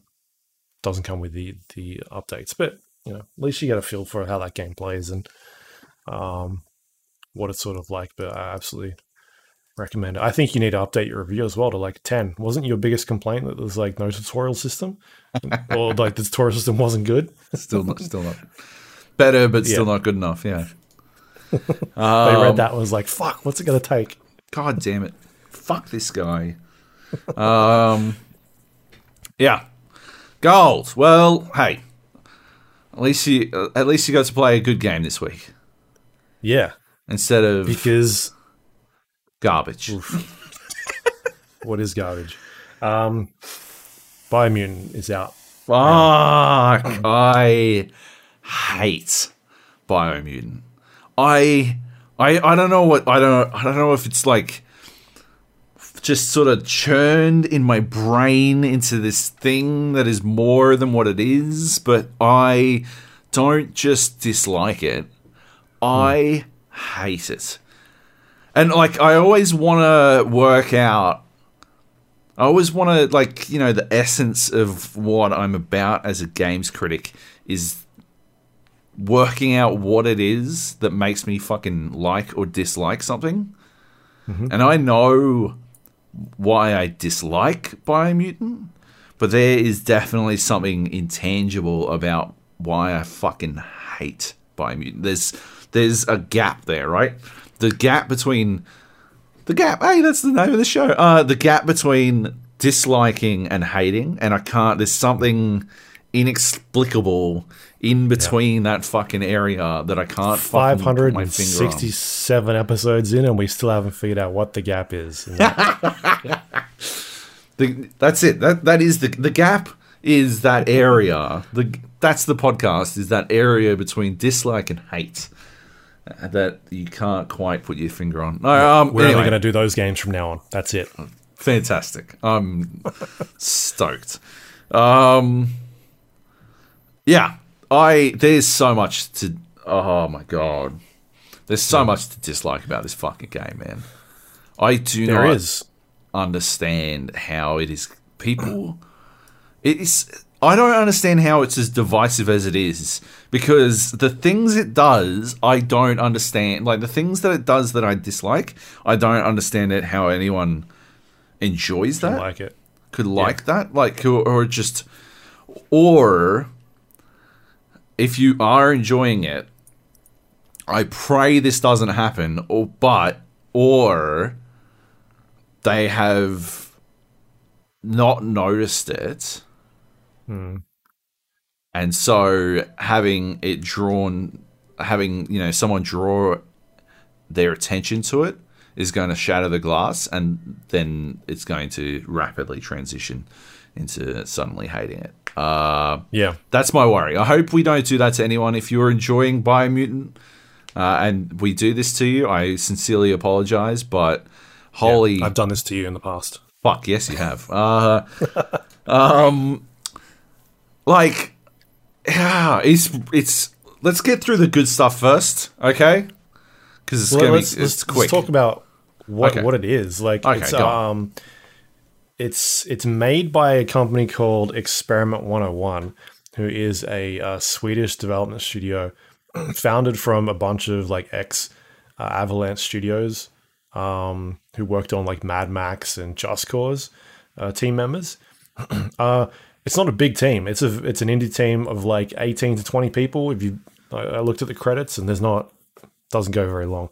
Um, it's not a big team at all. And back in 2017, they were picked up by um, THQ Nordic, and this is their first game that they've been making for I think since 2015. It's the first one they put out, and so it is basically an action RPG set in a post-apocalyptic world where you're playing as like a furry creature, like raccoon type um, animal, and um, you go out and exploring this world where there is like it's you sort of discovering characters and other things that are in this place and also like what has been here before like the old current day and like how things were put together and like old train lines and weird weird things that we take for everyday uh, stuff that we use and like them trying to decipher like what is this stuff? Um, and so it's set up in this like cutesy um, almost like what was that uh, what was that ubisoft game that we played recently? It's the same sort of art style as that like very colorful and very bright and vibrant um, Ubisoft we're, game. we're fucking terrible at this. Uh, the Ubisoft was it last the Ubisoft open world game that was like very you know it was like gods and monsters. Or Oh what it used to yeah, called, Phoenix right? Rising. Yeah, Immortals, Right. Phoenix Rising. Yeah, I, I, I, Yeah. Don't, I don't know how you've made like I could have picked that one pretty fucking quickly. I just don't know how you fucking made the connection between Biomutant and Immortals. I'm talking about Phoenix the world Rising. and sort of like the colors and the character, the that sort of thing. it's like this very art, colorful, bright, Right. uh, whimsical sort of world, but at the same time, the tone of it is just completely all over the place, right? Yeah. Yeah. It's just it's really strange. I think the best thing that this game does is like its world built, like its world, its Yep. ex- exploration, and the car the character customization screen. Um, I think is unique and interesting. It's like a dial wheel that you can kind of move around in a circle, um, and it makes your character like uh, buff and uh, skinny, fat, that sort of stuff. Uh, you can go in and tweak the the look of your character and like um, you know his colors or her colors and uh, different like aspects of its stats, uh, and then you can take that what you've got and like give that code to somebody else and they can input it into their game and it's like yeah there it is there's a seed and it's generating that like that that I think that is really cool but I think that the thing that It's such a it's such a unique and different way to make any number, uh, any number, millions, millions of combinations, any Hmm. number of extremely ugly player character that moves like uh, some sort of puppet yeah on like on a string handled by someone. have you taken that swimming yet Oh my god! Like, what are they? d- Oh. well, it's, It's a like dog, right? So it should doggy you know those paddle. toys you I used to guess. get and you'd put him in like water like a swimming man like Yeah. submarine steve or whatever and he'd fucking his arms would be like this yeah that's how this thing Yeah. swims yeah, but but what I was gonna say is that like I think the customization screen is really cool, but I think it tells you everything you need to know about this game is that it doesn't matter because at the end of the day, you're like making this character, putting stats into certain parts, and it's like making its arms bigger or its head bigger because it's got a bigger brain. yeah, And then you get into the game and none of that matters because you level up and those points that you've gotten in that character are minute. Like there's no Yeah. point to it. yeah, And so it's this idea of, well, why the fuck did I just spend all this time making this character that I don't really like the look of it anyway, but I wanted all these stats and it's now made me look a certain way. But at the end of the day, that, that's there's no point in doing that. Like I should just restart my game and make the character that I want to make and make it how I want to look. And then when I get to level two, I can just fucking I'm over leveled where I was anyway. It's just like there's no point to it at all. yeah, And I think that's telling for the rest of the game. There's a lot of stuff you're doing. There's no point to it. There's because there's just so much going on. It's a, it's too ambitious. it is way it. It is like a team of twenty people tried to make fucking Breath of the Wild. They tried to make a Ubisoft game, which Ubisoft like Assassin's Creed has like 12 studios on it, like thousands and thousands of people Yeah. working on that thing. And they just kept like I don't know, feature creep or something was was going on and like we need all these systems in here and, and but the, by the way there's only 20 people. Yeah. Yeah. And like so much of it is desperately unnecessary. Why is there a crafting system? Why is the inventory management so fucking I think the crafting system is really cool. Yeah, but, but why is it in so there? poorly explained? Yeah. Like what what what are they thinking adding that to this like this fucking game as it already exists? Like just fucking do loot. Don't fucking oh well now yeah well, well okay well we've got to have like parts. There's got to you got to find It's, parts. it's very like Fallout, right? Where you can switch parts in and out, but Yeah. instead of that, you're building weapons. And and I didn't know there was a crafting system. F- five hours in the game, I was like, "Where are my weapons? Why have I only got two fucking How did you miss it? items?" And Because that's It the fucking best thing. Oh yeah, it does. It absolutely does. You probably you probably missed it because it was in one of the literally billions of moments where the game robs you of fucking control. As as Klobe said in his uh in in the Google translated version of his Norwegian review for gamers.no, uh it's extremely extreme in taking control of you. Um, but uh, like seriously, it robs you of control every fucking three seconds. I was doing the fucking first outpost. Uh, you know, you take over an outpost because it's an Ubisoft game, and you roll in, and it THQ Ubisoft.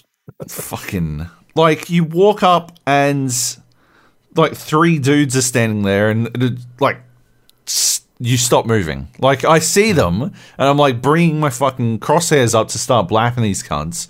Not that it matters, but like I always shoot people until I'm out of ammo, and then I bash them to death just to do anything different, hmm. just to slightly vary the combat. Yeah, I go into this fucking outpost. It drags away my fucking control to show me these three guys, and it'll be like, "This is the first wave" in their fucking Stephen Fry fucking mimic voice, and then that's when I'm allowed to fight him. And then I run a little bit further on, and there's a guy in a cage, and it, I'm like, okay, well, I got to rescue that guy. And then it like steals control again and drags it over and zooms in on this fucking guy in a cage. He's like, "You'll have to rescue this guy." I'm like, I fucking knew that, motherfucker. Like, what else was I gonna fucking do? And what is really fucking good about it is when it like it's not enough for it to like this still the first outpost. I get to the next fucking arena and there's a sniper, right? It felt it felt like this entire fucking sequence was basically a summary of the the many things I hate about this game. But it drags over to this like I enter the thing and I see the sniper and it's like drags over to the sniper and it's like that's a sniper. I wonder how you'll get him down. That pillar doesn't look very sturdy. And I take two steps and then there's three guys in the arena and it drags the fucking control away and over to the fucking three guys and it's like, that's the second wave. I'm like, motherfucker, just let me fucking do something. And then I walk over to go and I start hitting the fucking pillar and nothing's happening, nothing at all. So I start shooting up into the thing, and I get a red crosshair. I get a fucking red marker that hmm. indicates I've hit something, right? As far as I can tell. But I didn't get any fucking numbers come up. So now I think I have to shoot this fucking platform somehow to make it fall down, or shoot the pillar, or shoot something because I got a fucking it was a it was a bug. I got a faulty indicator that I had successfully done damage. I, I assume I hit the sniper or, or something through a fucking a hole in the floor or some shit. I don't I don't fucking know. But I'm standing there fucking blapping this thing pointlessly while these other three dudes try and get me. I kill the other three dudes and then I turn to shoot the sniper. I'm, I'm like, I'm just gonna fucking shoot him while he's up there. And I shoot him once and then bang, cutscene. Drags control away. Over. Oh, there's a guy. A uh, big fucking fat monster dude. And it's all of this, every single one of these cutscenes, none of them is fucking short, right? It's not like it just like fucking snaps over. It drags the camera over, pans over, and then zooms out to the perfect fucking spot, and then holds there while fucking Stephen Fry guy fucking yaps until and and then I'm allowed to fucking play again. And the whole and like oh I'm supposed to lure the big fat guy to knock over the pillar? That's the success thing? yeah. He's All- supposed to charge at it. Yeah. I stood underneath it. He missed the pillar somehow. And then but he was he was then trapped underneath the pillar. So I just had to wait for him to fucking like and proper trapped because they, they've they've done something like for some reason collision is like really important in this game. It's unbelievably important to them that collision functions the way it should, which in you know, I guess most in every game I appreciate the attention to detail, right? But in this one, it fucks things up constantly for no reason at all. In this case, he like was bent down when he was charging at me, and then when he stood up, he couldn't make it out from underneath the pillar, uh, the platform. he was I guess his head was colliding with the top or something, and there was a, like a little lip underneath, and he couldn't fucking walk out from underneath it. So I just had to wait for him to do a charge. And then he had to, he, for, some reason, he had to charge the pillar twice. Like, what the fuck hmm. is the point of that? And that insta killed him too. So it wasn't even a, it wasn't even an interesting fight. All I had to do was wait for the fucking monster to charge the pillar twice. And Right. because he glitched himself underneath the platform itself, it just, it was just a, a matter of time. Really, it was just a case of waiting for. But another time, I put a fucking video up on fucking Twitter where I had to I got locked inside a room. It was a reward room, one of the vaults that you find. Uh, and if you saved and closed, the door closed, and then you couldn't fucking open the door again for some idiotic fucking reason. Uh, and so I was stuck inside. I had to revert all the way back to a save game earlier, five minutes earlier, and I had to do this boss fight again. It was like a world boss fight. Not that complex a fight, but like, you know, I'm a low level. Uh, he had a lot of health. And that was when I was reminded of like if I run up to this big fucking thing that's I don't know eight stories taller than me, uh, my guy collides with like the fucking gut of this thing. His head collides with it. So when he swings to punch, the swings are too low to hit. You know, like, like you know, in fucking fights where the tall guy puts his hand on the little guy and just holds him while the little guy just fucking swings at air. That was Yeah. what was happening, except the fucking this dude's fucking fat, this monster's fat belly was doing that because they're so fucking. They adhere to the concept of collision so fucking closely that that was enough to ruin my ability to fucking hit this thing, which is honestly insanity. I cannot believe that is how that fucking works. Not to mention, like, the amount of times you'll fucking do a combo, but he won't have, cr- like, locked onto the fucking correct person, or he won't have locked on properly or something, and he'll just fucking do kung fu moves in, the, like, at fucking nothing at all. And you're like, well, that was fantastic. Useless. And someone just shot me, but fantastic. I really enjoyed the animations. Um, it's it's made all the better because I made a fucking weird squirrel thing that has giant eyes and a weeble wobble head. Um, so that's that's great. Uh, I look like I should be a kung fu master if uh, kung fu masters are those what are those collectible dolls everyone collects the giant heads. You know the ones. Funko Anyway. Pops. Funko Pops, yeah. If it was a fucking Funko Pop, uh, Kung Fu Master. That's basically it. That's fantastic. I love its pieces. Uh, couldn't couldn't have gone any better. Um, I don't know how to change fucking weapons. I found a fucking flamethrower, and I can't change to a different gun. I'm still using the same gun that I got at the start of the game. uh, I can't. I just I've given up. I spent literally fucking two entire minutes clicking on everything in the inventory, trying to work out how to change my fucking gun. I could change my fucking sword. I don't have another fucking sword, uh, or my my glove. Sorry, I can change my This is the glove. same thing I messaged Clem about the other day. like, what the fuck is going on with this shit? Yeah. I do not understand. Oh my god. And I, I haven't I'm not even fucking I haven't even gotten to my least favorite thing yet. Like You, cause the other day when I was like, "How do I change weapons?" Because I oh, found yeah, a, like a, right. I found a gun and I, I messaged you guys because um, the game wasn't out at this point yet. And, and f- for reference, Kleb, who's been on the podcast a couple times, he, he was the lowest review on Metacritic um, until the game was released and someone someone sniped his podium spot. Um, But yeah, I couldn't figure out how to change guns because it's in such a weird spot. Like the UI is terrible. It does such a bad job. It's like, hey, change your um here's your character and you can like equip all this stuff here, but you've got to then select the hand and then press a trigger button to switch it over to ranged weapons and then go in and it's just like why does it have to be that complicated why it's just such a, a like a strange system to all the UI is just such like a mess to to go in there like leveling up points The Oh. because there's like side points and upgrade points and some other thing, and you're like you go into a menu and it's like close combat, melee combat, dual wielding, and you, so you click on that and everything in that that actual tier list is already ticked, and you're like I've already got all this stuff. Like Right. Why why is it here? What do I get from looking at this then? Like, why would you fucking make me look here?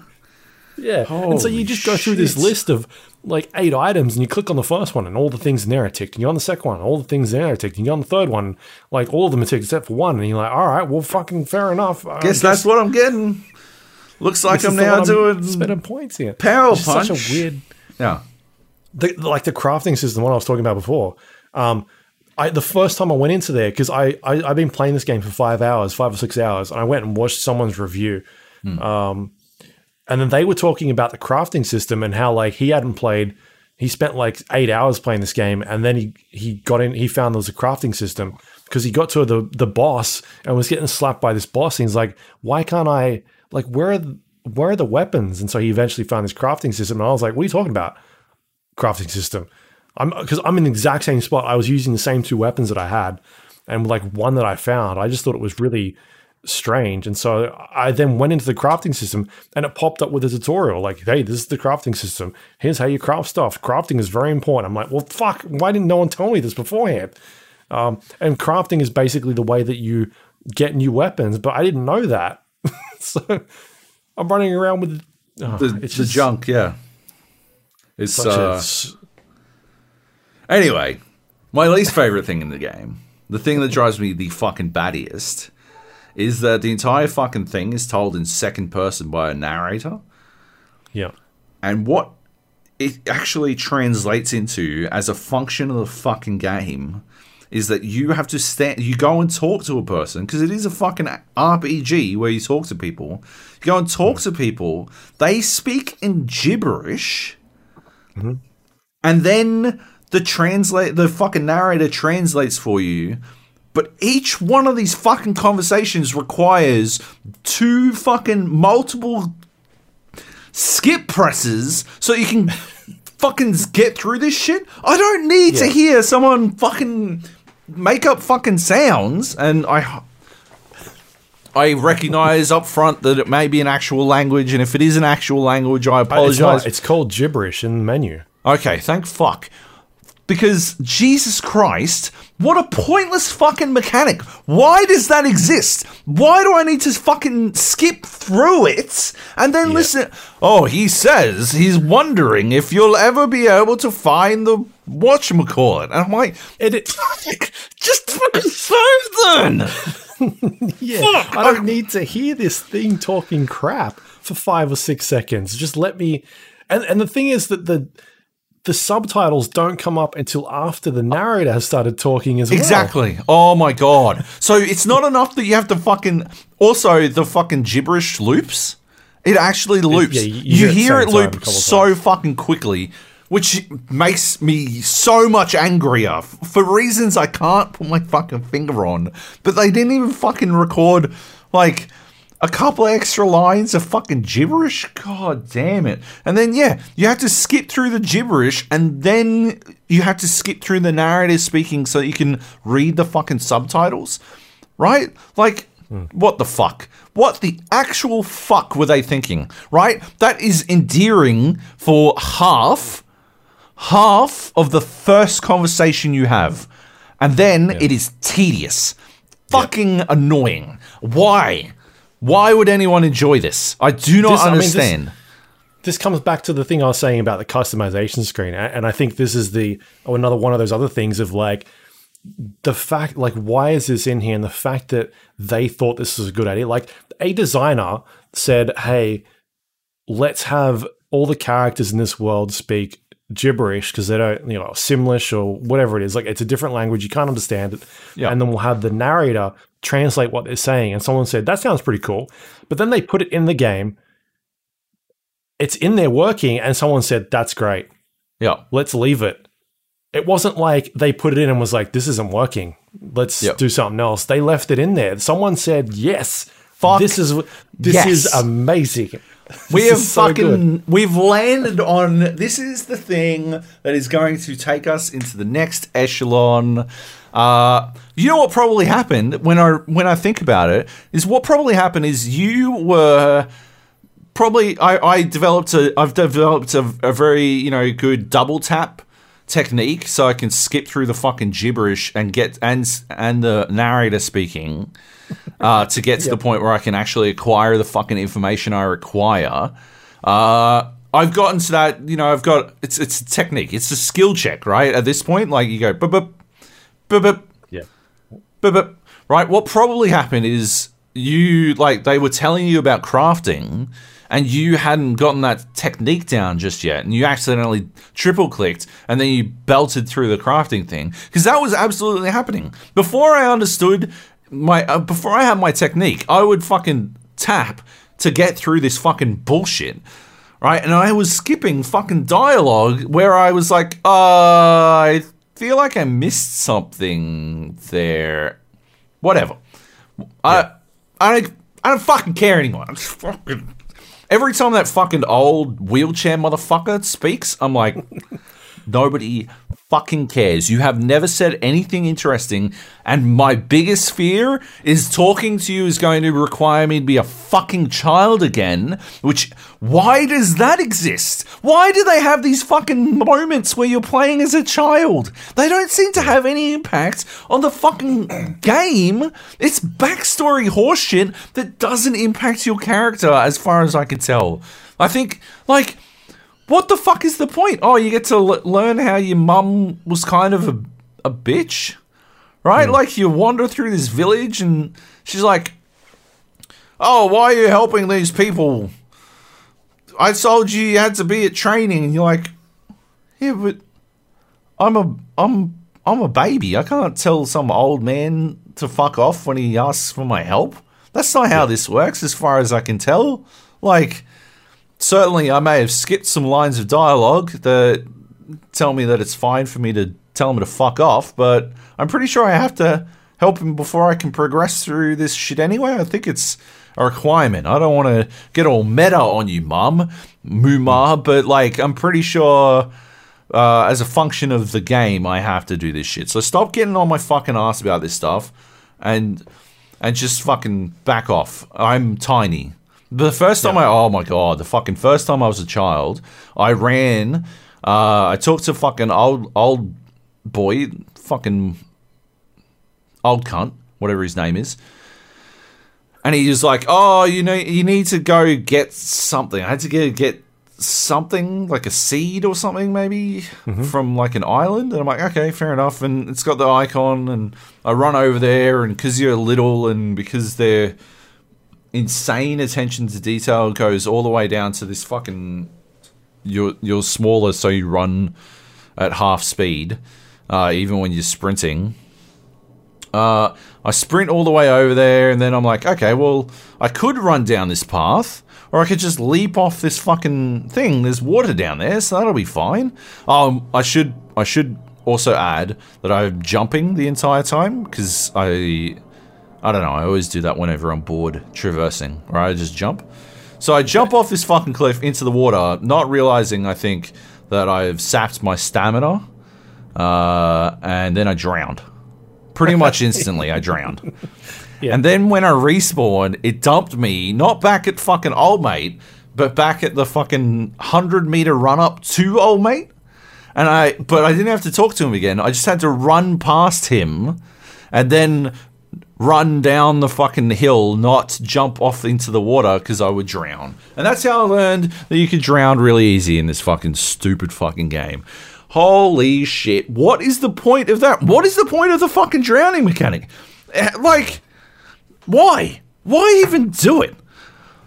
Like, I suppose it's, it's gating players from reaching areas that they're not supposed to get to. Because yet. you can get like water mounts. Right? Like, I don't understand. I just don't understand any of the Yeah. things that happen. Like, why are they the way they are? How did they. Like, all of these. It's again, it's like they put it in the fucking game. They're like, oh, yeah, well, hey, I've put in a stamina mechanic for swimming, and you got to check And I don't know how to take it out. Don't know how to take it out. It's in there now.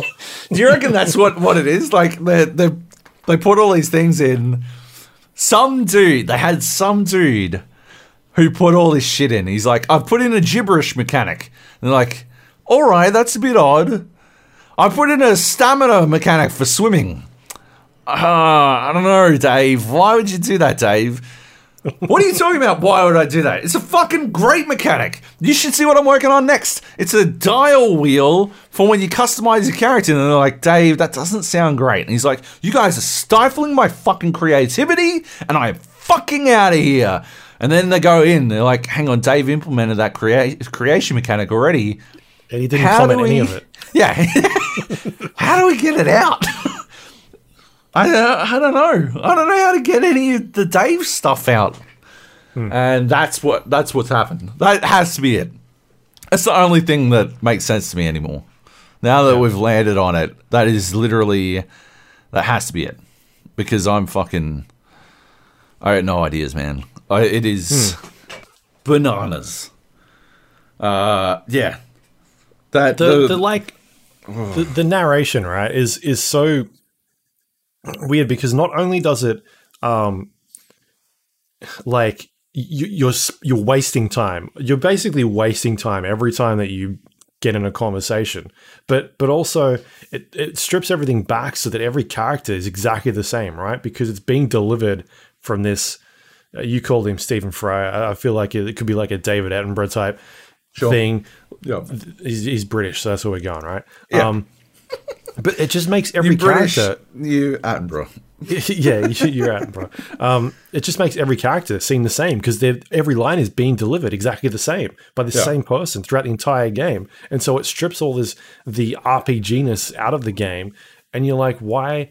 All right, why is this here? I haven't finished Dave it. Password protected the source code. He locked it in. Yeah, I- haven't finished it. I'm definitely not going to because I fucking hate it. But hmm. I have to wonder if there is some sort of fucking explanation narratively that that explains why there's an, like a narrator instead of like well, Okay, here's here's a question that probably doesn't warrant ask. Like, is there's no reason to ask it, and it doesn't probably doesn't warrant an answer. But it has been bugging me the entire fucking time. Does my character understand these people? I'd assume so, right? So why think the narrator is talking to the little guy. I think the narrator is talking to you. to me the player, not Yeah. the player character? Yeah. Right. So is is that how it's going? I assume so. So the narrator talks doesn't talk to the player character, only talks to the player, serves as a translator. Hmm. But but so how do I understand any of the shit that he doesn't translate? Right? If it's all in a language that I don't understand, how do I understand anything that's written? Doesn't like I you know, I, I guess I get the device, but why? Why? Why? I don't know. There's a lot of there's a lot of why the the um the the the loot system really early on I was like oh this seems kind of interesting but even the loot system takes so long to like it brings up a menu whenever you loot something it's like you just got fucking bandages and this like a, a handle but it's not like a pop-up on the screen that shows you like here it is. It's like a full screen fucking thing and it takes like three seconds for the thing to go like it's a uncommon and it's a you know gear two thing and here's this other stat and a bunch of it just takes so long to do everything. And so you you get in this point i was looting stuff that was Yeah. like level 18 gear and i'm like level 4 and i'm like what am i supposed to do with all this shit Yeah. like you're giving me All stuff right. that i can't use Cool. That's Yeah, all right. pointless. fair enough the the um I'm surprised it doesn't have an inventory management system. I'm surprised, and, and it would be if yeah if it does have one. Like if it did have one, it would be like some insane shit. I mean, it is sort of does. Does it? because Like- you need to scrap items in order to to then craft. True. I meant So more you- like you a weight shit. system. Yeah. Or like, you know, suddenly you have to craft a fucking bigger backpack. I'm surprised it doesn't have it. Because it feels like Dave must have left before he put it in. I'll tell you what. He was like right there. That's what he that's the one. That was the straw that broke the I, camel's I back. have He's found like, backpacks, but they they're just cosmetic items. Yeah, they're just armor. armor. Yeah. The old armor Right, backpack. you, you you get all this gear, and it's just like in in order to build stuff, you're supposed to scrap items that you don't want to use. But it just like Gennett doesn't do a great job of explaining any of that. Um, the the combat seems pretty interesting until you start getting into it, and it just feels clunky. Like it's sort of a um like a Devil May Cry uh, combo system where you're uh, you know mashing certain buttons like attack attack Y and then that'll do something or it's you know two attacks and a trigger button to fire your gun and that does an ability. And you can unlock these different um, combinations but they just like sometimes it pops up on the screen like hey here is the combination you need to do to do this thing. Like you've already pressed x twice. Now if you press y it'll do the hurricane attack. Um, but it doesn't like list all that stuff all the time it just Yeah. kind of pops up every once in a while and you've got to go into back into the menu and see like what are my um like what are my combos it's such a weird implemented system where they've done like half a job there and so that you know that becomes like a, well, I'll just do the same ability over and over again because that's all I can fucking remember. Um, and then on top of that, there's like a um, dodging slash parry system, and it's um, it just doesn't like when you play Batman or um, I don't know uh, Assassin's Creed or like any of those games where it's like whenever you need to parry or block, it has a flashing indicator above the head, and it's like now you need to block. It does that in this game in Biomutant, but it only does it some of the time It's and- so weird how Yeah, inconsistent. because you can is. parry pretty much every attack, but it only tells you sometimes when this thing is going to attack. Um, on top of that, you've got abilities in the game like being able to set someone on fire or like poison attack somebody. Um, and it, it basically engulfs this character in this status ability. And then you can't see that flashing icon anymore because it's covered behind the thing that's on fire now. And so, like, even that becomes a problem of being able to distinguish when this thing is attacking because it's on fire all the time or it's it's glowing green and you can't see it anymore. Um, and so combat just comes down to just standing back and just holding your gun button until the thing gets close to you because it's just so so much of a pain to do anything. Yeah. Uh it's I put I I, I dropped the difficulty to easy pretty quickly because it just didn't matter. It's just like to taking the time to deal with the combat just didn't matter. Everything uh, takes too long to die. Does it? uh, Yeah, it does, in my opinion. The first time that I played, I Yeah. played about three and a half hours. I was so confused because everything that I killed died in one shot. Yeah. And I didn't know. It kept giving me like items and gear and being like, you need to use your um your uh health regen. And i'm like i haven't nothing's hit me yet. Like here's a boss fight. And i i was killing everything in one th- one shot. I was so confused about what was going on.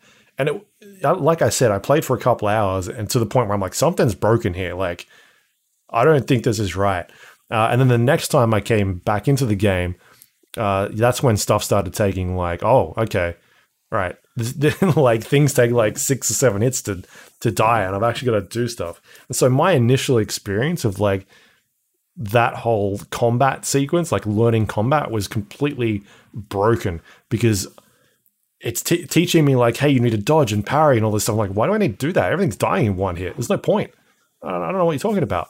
Um Yeah. but then yeah anyway so so yeah you, you stuff does die in one something hit. going on, but uh, when, when you get like developer mode on yeah, but when you have to sit there hammering the fucking button over and over again, it's just yeah, it's just like fucking. Hmm. Oh my god, I don't care. Let's just fucking. Let's just go. Uh, right Yeah. Um, the uh, the the the quests are super repetitive. I the one of the first quests that I did was the one that you were talking about. Like you get to a village. I think you were talking about it. Like the village is on fire, and you need to attack the um attackers that are attacking these villages, and you deal with them, and then you Oh, help yeah. the village like rebuild. And so you go out and you got to find wood, and you come back, and then you help them chop the wood. And I was like, sweet, I did all that, and it unlocks that that village is like a place you can um, quick spawn and uh, craft gear and that sort of stuff. And then I went to the next area and I found another village that was getting attacked and on fire, and I had to kill those things and then go out and fetch wood. Like exactly the same thing that I just did 10 minutes ago in this other, like, carbon copy, like, quest. And then, yeah, it just it keeps on repeating itself. You go and find this other thing, and it's the same quest that you just did. There's just no no variety at all. Like the world itself is there's a lot going on. It seems really interesting to explore. Um, yeah. there's like uh you know you find caves and there's foresty areas and it just seems very uh vast and open and that's where i was like oh maybe this is going to get interesting like being out and searching around because that's where like rpgs really start to shine of like Yeah. you know you play the witcher and you get into to this area and there's someone's fallen down a well and there's a weird fucking trapped ghost down there and you got to try and figure out what the deal is with this ghost thing and and Yep. so like playing Biomutant, I thought, oh, maybe that is what this game is about. It's about exploring because it doesn't really like it gives you a couple of main objectives, but then you kind of just discover things as you're running around, side objectives and main missions and that sort of stuff. But then as you're doing that, it just becomes so obvious that every mission is ex- they're all the same. It's you're just doing the same thing over and over again, and uh, it just doesn't make like it's not fun. Yeah. Yeah. But it looks good. It's a very pretty game. I think like like background Enemy crafted designs. a, a really cool fucking world to explore. It's just the act of exploring it is awful. Hmm. It's it's you know it's Death Stranding for 2021. It is 21 21's Death Stranding. Is it? People like Yeah. Death, Death Stranding though. People like this. People like this a lot.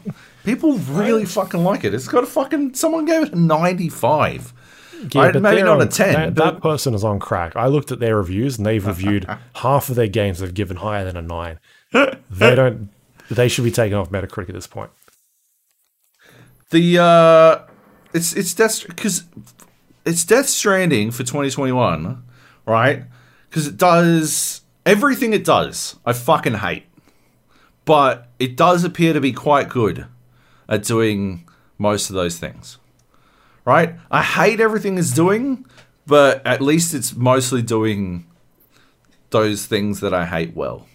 It hmm. seems quite like reasonably competent at being one of the shittest games I've ever played. Right. Yeah. Death Stranding, right, to Kojima's credit, was far, far more accomplished at being a shitty fucking game that I hate. I hate Yeah. But that's that's that's the thing, right? I know why I hate Death Stranding. I can I can nail that down. There's something about Biomutant that I just can't quite put my finger on. Well, Death Stranding was um ambitious. Like Yep. it was trying new things that we So haven't seen before. Whereas I don't think this is doing new things we haven't seen before. Yeah, maybe not. Yeah, it's just trying to. Yeah, that's true. just trying It's to trying to combine a, a bunch of things in a It's, different it's way. trying to copy Assassin's Creed. It's trying to copy Far Cry. It's trying to copy uh, Fallout. It's trying to copy Devil May Cry. It, it's doing, I don't know what other games you could throw in there, but it's just doing all these like different pieces and just chucking them in a blender and being like, here you go. Uh, by the way, we should have someone narrate all of this as well because no one's done that before. yeah. Yeah. Anyway, I I'm not a fan either. I don't, like I was so I, I was very interested to play this game because the stuff that I saw from it kind of looked promising. Uh, but it doesn't. It doesn't Yeah. play well. Yep. All right. Anything else to add? No, We didn't like it. we didn't. I apologize if if we shattered any glass for anyone. Yeah. Yeah. Yeah. All right. Anyway, it is time for some news. Uh, Overwatch 2 did a, uh presentation over the last week, um, where they dived into a bunch of things that had gone on with that game. I guess the biggest one that they talked about was that Overwatch is moving to a five versus five, as opposed to what it currently is, which is six versus six. Um, so role queue will now be two damage, two support, and one tank, as opposed to previously being two tanks. Um, they also went through a bunch of the new maps and that sort of stuff. Uh, talked about like all the UI changes and quality of life things that are going on. But I feel like the biggest takeaway, at least for me, as someone who does not play much Overwatch, um, is this change from uh, six v six to five v five. That that seems like a pretty big one for me. Yeah. Uh, in a number of reasons. Uh, the the thing that I took away from it the most was the reasoning behind it. I don't have the exact quote, but I, it was on my I, I put on Twitter. Um, it said here, here we go. Uh, sometimes it's just hard to track what 11 other players are doing on the battlefield. Removing two of those simplifies everything. This is this is a quote from the director of the game saying that there's too much going on. I think we have complained about too much going on in that game, but that was in an esports capacity and the way that it's broadcast, not in terms of the gameplay and what is going on there. So, like, do you think this is a good move from them, or is this kind of is this a problem? I don't know for certain. Uh, haven't gone back and listened, uh, but I was in the alpha for Overwatch way, way, way back in the day, and Yep. I am pretty sure the one of the first episodes where I talked about the game, I said it should be five v five, not six v six. Uh, I've always believed Overwatch should be five v five.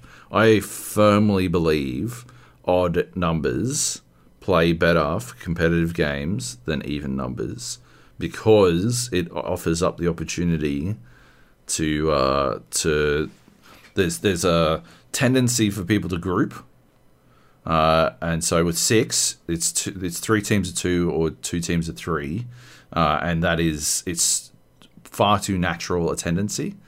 But with uh, uneven numbers, if it's a team of two and a team of three, then it's very easy. That's uh, it's it's it's been shown to work in a bunch of other games that have competitive viability. Counter Strike, Rainbow Six. Uh, when Call of Duty shifted away from 5v5, you notice it immediately shifted fucking back again because it doesn't make any fucking sense. I think I'm pretty sure I spoke about it with Call of Duty players, uh, pros. Uh, the even numbers just don't work. Uh, you need that unevenness. Five is the perfect number. Seven provides too many opportunities to have two, two, three, that sort of thing. But in in a split capacity, uh, five just fucking works. It also works in MOBAs, right? Like uh, Dota and, and League of Legends. Uh, it you're always better off with five because you have the opportunity for that one person to disrupt the two teams of two when they're going two teams of two. I just think Yeah. it's better. Uh, so I absolutely think they should do it, and I want to say I've been saying that they should do it since before the fucking game came out. Um, I don't think.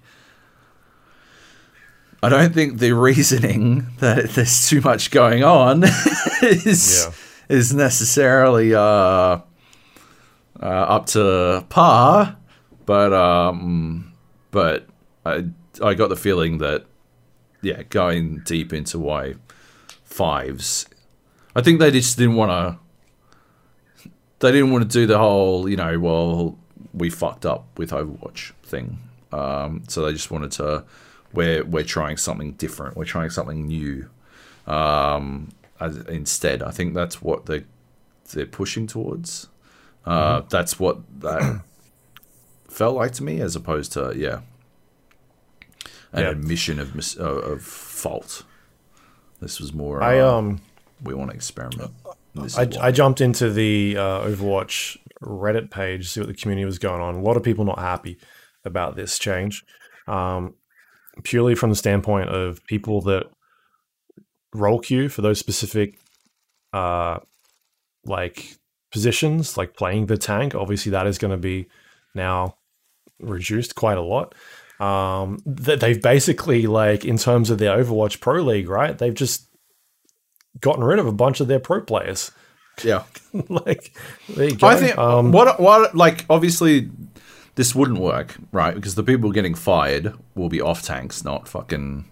So and you you couldn't get a bunch of these like suddenly fired from the OWL to create a team because they're all fucking off tanks and they'll be missing a bunch of roles, right? Um, but I think it would be pretty entertaining if they uh, made up the the difference by adding a team or two to the league, right? How many teams have they got in the OWL now? Like fucking somebody's 20? going to buy a team then, right? Well, yeah, that's true. Yeah. Yeah, The uh, the other thing is the tanks are getting buffs, like big buffs, because the uh, there's only going to be one person playing that role now, and so um, they, they talked about like how there's different abilities on some of these characters now, and and uh, how they'll behave a lot, a lot different. So it's going to be interesting to sort of see how this plays out. I think one of the biggest things that I've had an issue with in Overwatch, apart from the um, like trying to watch it, this, this spectator, not spectator ability, uh, um, but, but like the, uh, the the sort of characters that you get, the the character pool is not very diverse. It's very like oh, I've seen the same two like five heroes picked every single round, and it's just like there's not really a lot going on. We've talked about like how you you know in, in Dota they've got they generally have like everybody being sort of rotated. There's obviously high levels of rotation for specific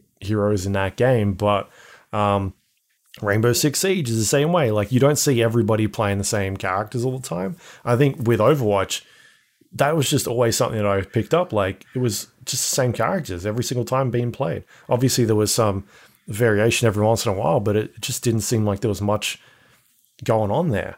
Um, and so hope, hopefully maybe this changes things up a bit. The other thing that might change it up a bit is that the maps that they're working on now are going to be more open.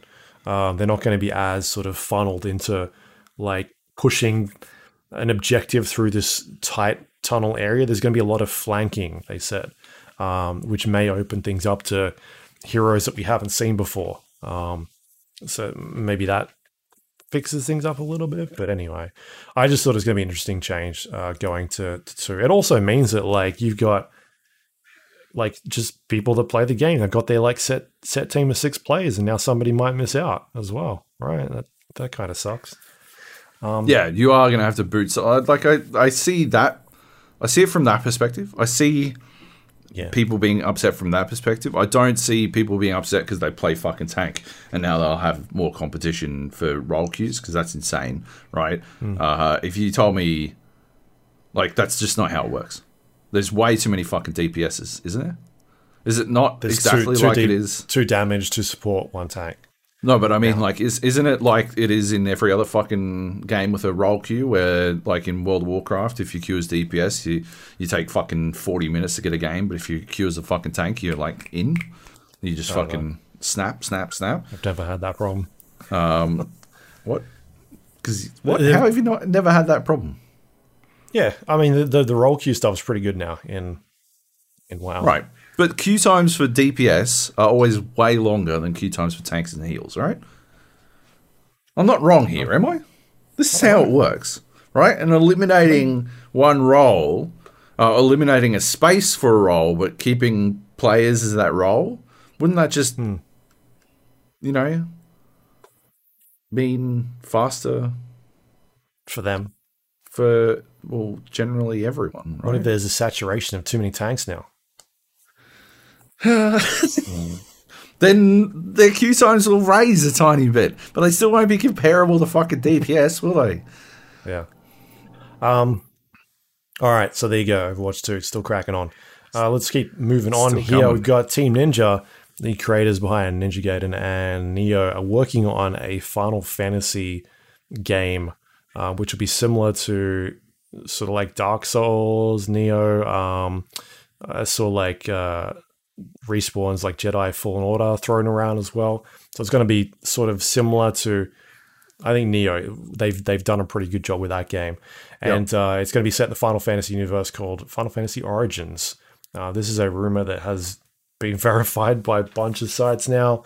Um, seems like they had some some materials leaked. Is, does this interest you at all? Like this team working on a bigger franchise and getting maybe a bit more money to branch out and do better things? I don't care about them making a Final Fantasy game, right? Because there's no link between each Final Fantasy. Any game, so it doesn't really matter. It's just sort of a brand at this point, right? Like, Yeah. so like I don't really care from that perspective, but yeah, the idea that they might have a larger budget uh, to create more Nioh style stuff, uh, I think that's pretty cool. I would prefer it if it was less like Nioh, uh, which I felt like fell into a bit of a grindy trap, uh, which I don't think really works for the Soul style game. Um, I would prefer it if it was less like that, but uh, if it still had that same attention to uh, high octane action, which I did like, I did think was a, a good switch up on the um, Souls formula. Yeah. Um, yeah, I, I think I'd appreciate that quite a bit. But yeah. Right. It's not going to be, from the sounds of things, as hardcore as Nioh. They're talking, Yeah. you know, word is it's going to be a bit more accessible.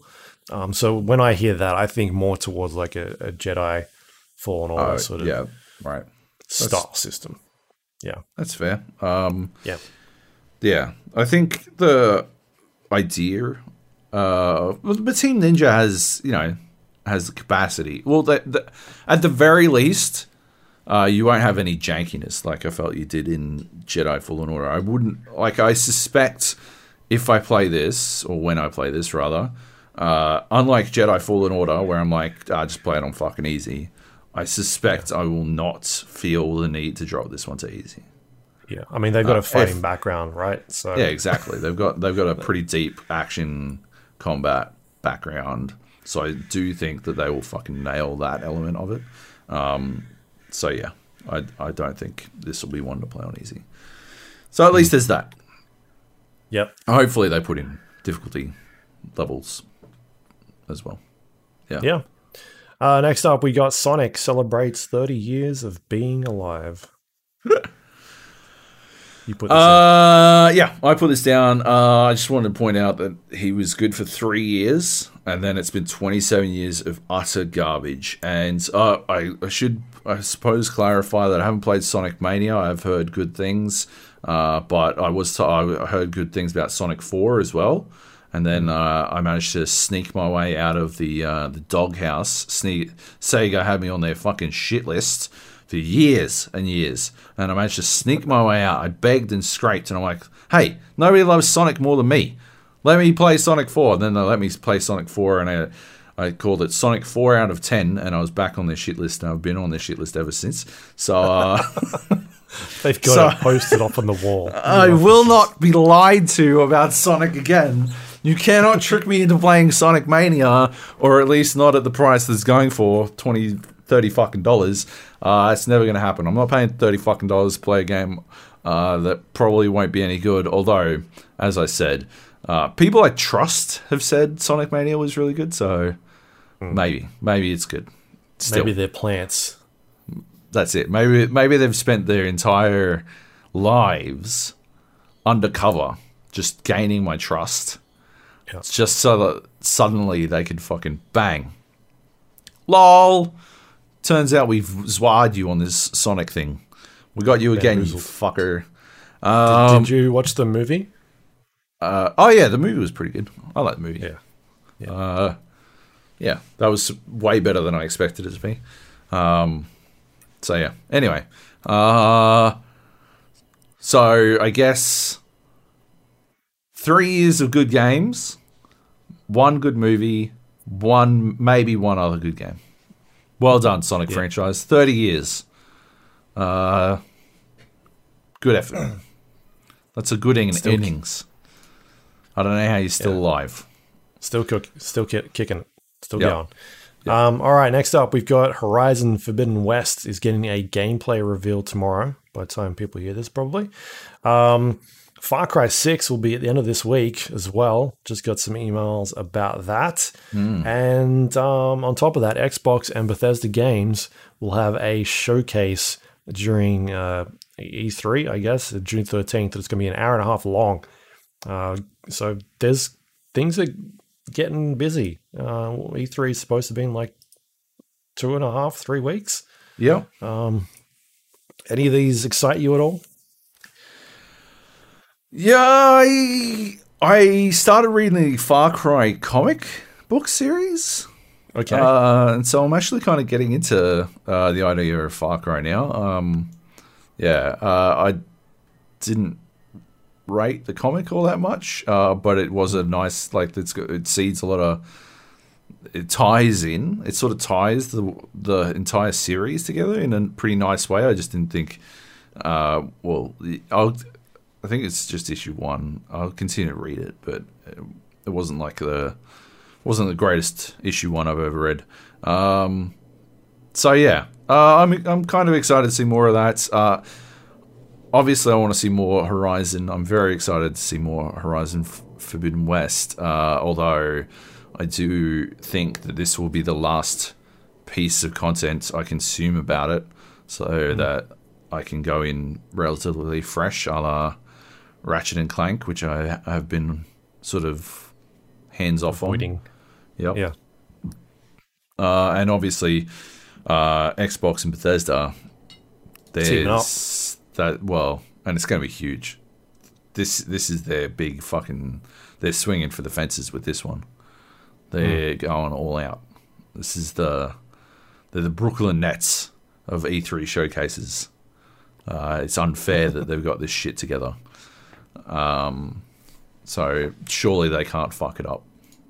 Yeah, especially because uh, LeBron is not playing this year. LeBron, in this case, being Sony, I don't think they're doing a big showcase. So I think they're doing their own thing as they have honest, the last yeah. three years.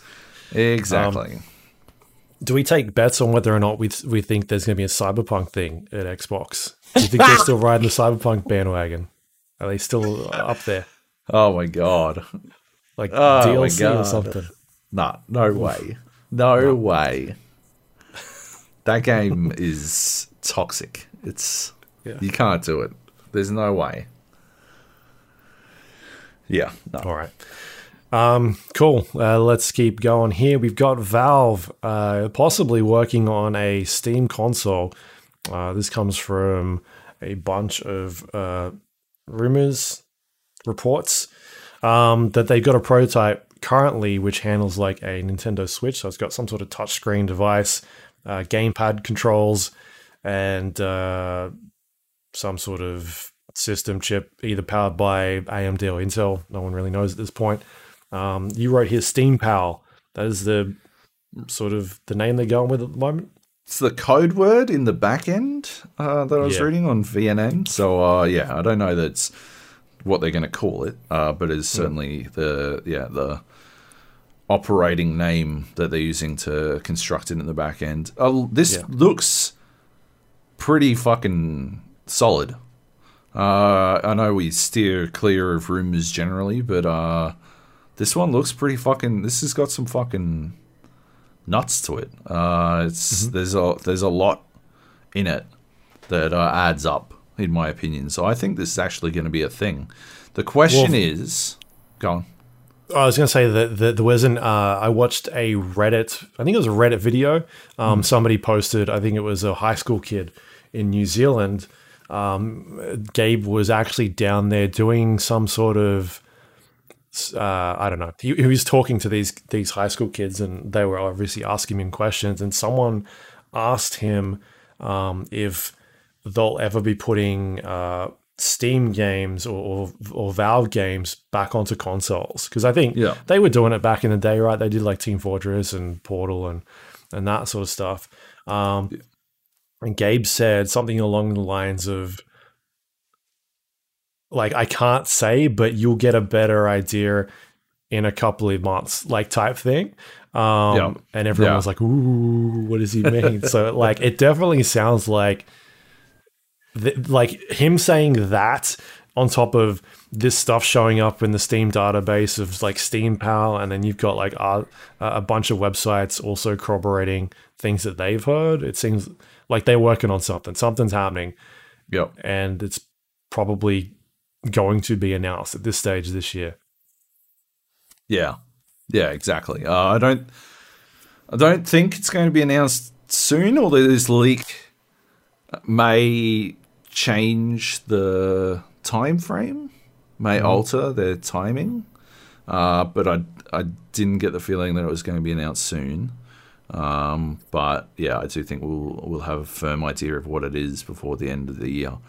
Um, I think my gut uh, says it will work more like uh, it won't it won't have a lot of power on the device itself. It will stream from Steam uh, wherever possible, um, which will dramatically open up the library because at the moment it's rumored that it's running on Linux.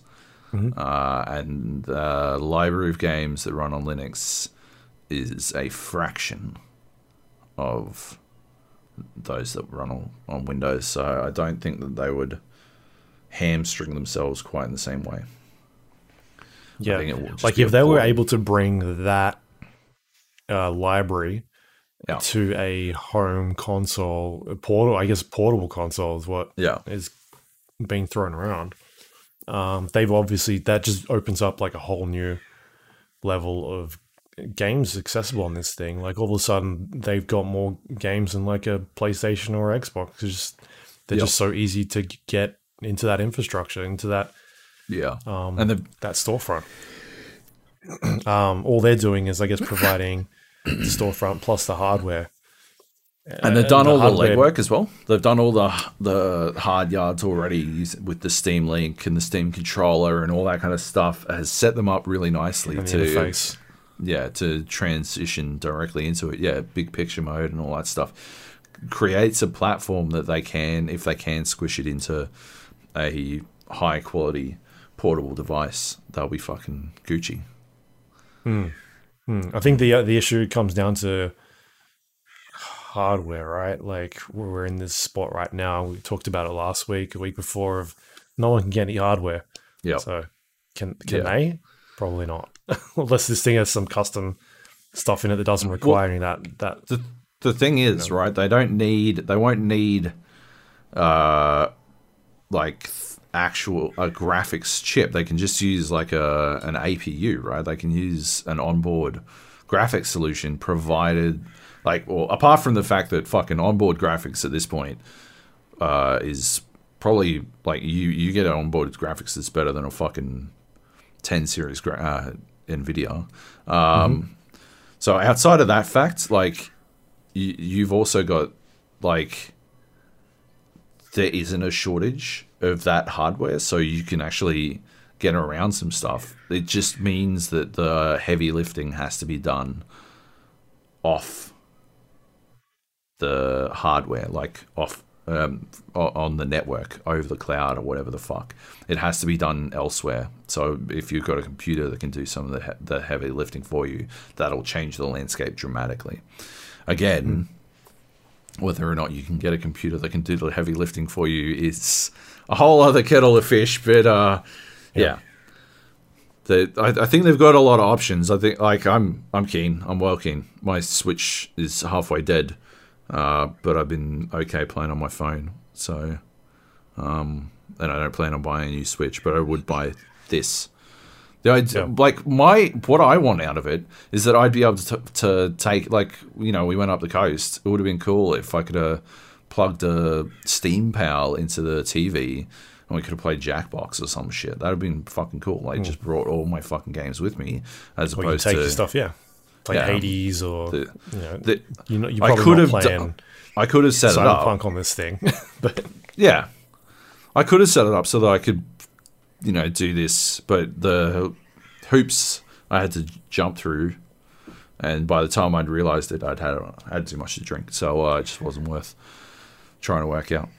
But yeah, uh, this uh, plug and play solution, genius. It'd be fucking phenomenal. And yeah, the potential for co-op, like couch co-op as well. I love it.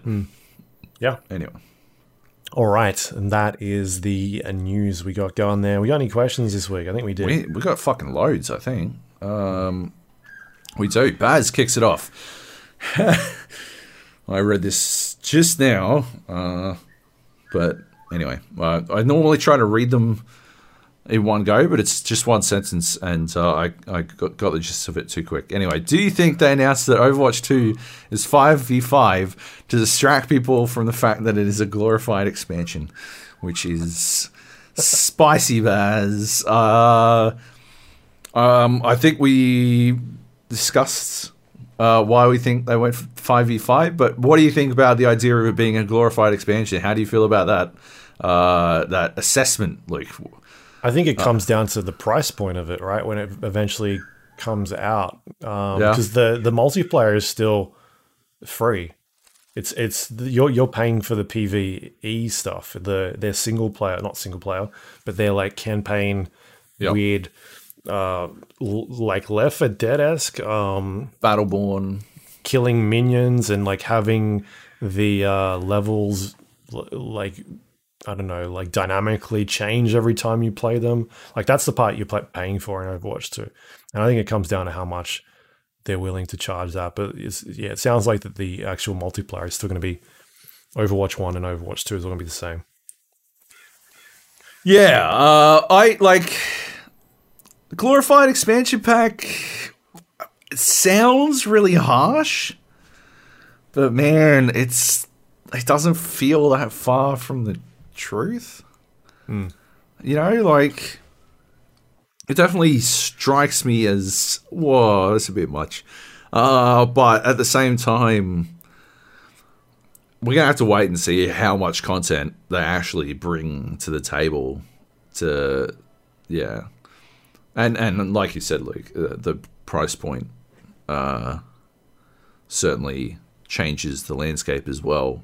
Um, it's then you know if it does wind up feeling like if it's priced like an expansion and, and it feels like an expansion, uh the question is why call it Overwatch Two? In which case, I think it comes down to the. I, I just don't think the game is doing as well as they'd hoped, right? We, we, we were hearing Yeah. all these things recently Yeah. about how Activision's, or was it Blizzard's, player counts have dropped a lot, right? um, you look at a game like Rainbow Six Siege, where their player counts are going up, uh, j- just because that's a hero, that's a hero shooter, right? Um, so that's why I'm comparing those two games. But in, in, in a in a game environment that is like Overwatch, where you're introducing new heroes, but you're not getting new players coming in. Like, how do we spice that up? How do we get people back into this game? I think by releasing Overwatch 2, um, yeah, that is a way of doing it purely because their esports hasn't taken off. Dota Yeah. 2 has the advantage of their esports and releasing updates. And every time they do this stuff, player count goes up. Counter Strike, same thing. Player count goes up whenever they do esports tournaments. And that, uh, Dead by Daylight, we just talked about it. They have a way of Yeah. injecting content into it, and the player count keeps going up. But in Overwatch, it's not going up. It's it's going down. And Yeah. whenever they they've stopped releasing content for it, it's going down even further now. And so now they're in this weird spot where like they need to get this thing out. Um, yeah. and it, it's probably going to get people back into it, but I don't know if it'll save Overwatch from like for for what they expect it to do. Like, well, yeah, I, I don't see how a, a die. PVE campaign will help bolster a game that appears to put generally a lot of focus on the esports quadrant. Although historically, I mean, yeah, they were always going to have problems with the esports section of it because they refused to fucking balance for esports. They insisted on balancing for both casual and competitive, which is basically the same as not balancing at all. Um, so yeah, Yeah. I, I don't know. Um, good question, Baz. Uh, I guess we'll have to wait and see. Uh, yeah, what what would you call it if it was uh if it was not an ex- if it was Overwatch colon expansion? Overwatch five v five. I don't know. I don't know. Anyway, uh, all right. Overwatch 4 Dead. Yeah. Uh, Heathy writes, Hello, The Gap. It's me again. How are you? That's good. Oh, what the fuck? He's found a fucking worse way to do this shit. It's doing like a preview in the app now, but. Alright, oh, here we go. Here it is. Here it is. Oh, my lord. Hello, The Gap. It's me again. How are you? That's good. Oh boy, have I been busy. A month ago, some of the lads and I took part in the Nürburgring 24 hour on iRacing. For those that don't know, the, Nürburg- the Nürburgring Nordschleife is a track in Germany that's just over 25 kilometers long. In the car we were driving, it takes just over nine minutes to complete a lap. I've become pretty familiar with the first half of the track over the years, but never really gotten to learn the second half properly. We decided to enter this race only a week out from it happening, so none of us had much time to prepare. We started the race in 38th. Oh my god. in 38 out of 54 cars, there were three different classes of car competing GT3, GT4, and TCR. Do we get to know what those stand for? No? And of the 13 cars in our GT4 class, we started 10th. Positioning will be referred to for our class from here on out. The race started at 22.50 our time on a Saturday night. After about four hours, we were up to 6th, and a couple hours later, we were in 4th. In the wee hours of Sunday morning, I had the internet drop out twice while I was in the car, which caused the game to treat it as if I've pulled over and needed to be towed back to the pits. No one else was awake with me at this point. I think it was like 4 a.m. So by the time I reset my router and got back into the game, the car was already back in the pits and I could continue driving. Another couple of hours later, we were up to third, how the fuck? And then eventually we were in second. That's where things started to go awry. People would lose concentration and have a light crash into the wall or another car. The th- other three guys were fairly well rested, but maybe not used to this type of endurance racing. I was on two hours of sleep. I get amped for this shit and have trouble sleeping when I know my mates are doing their best and I'm off relaxing someplace. We had a number of unexpected pit stops to repair damage. Sometimes it would only take 2 minutes or 24 minutes. Fucking what? Tw- like real time 24 minutes?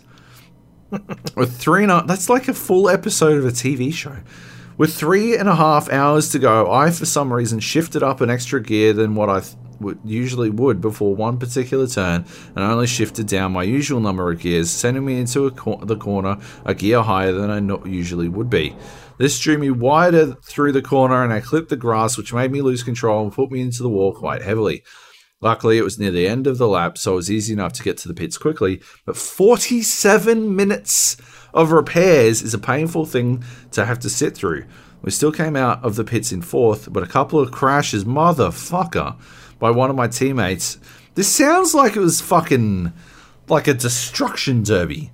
It sounds like they were just fucking dodging cars or some shit. They were just bouncing off the fucking walls and stuff. Like, not just Heath's team, but like every other fucking team in this thing must have been fucking shitting the bed all over the place.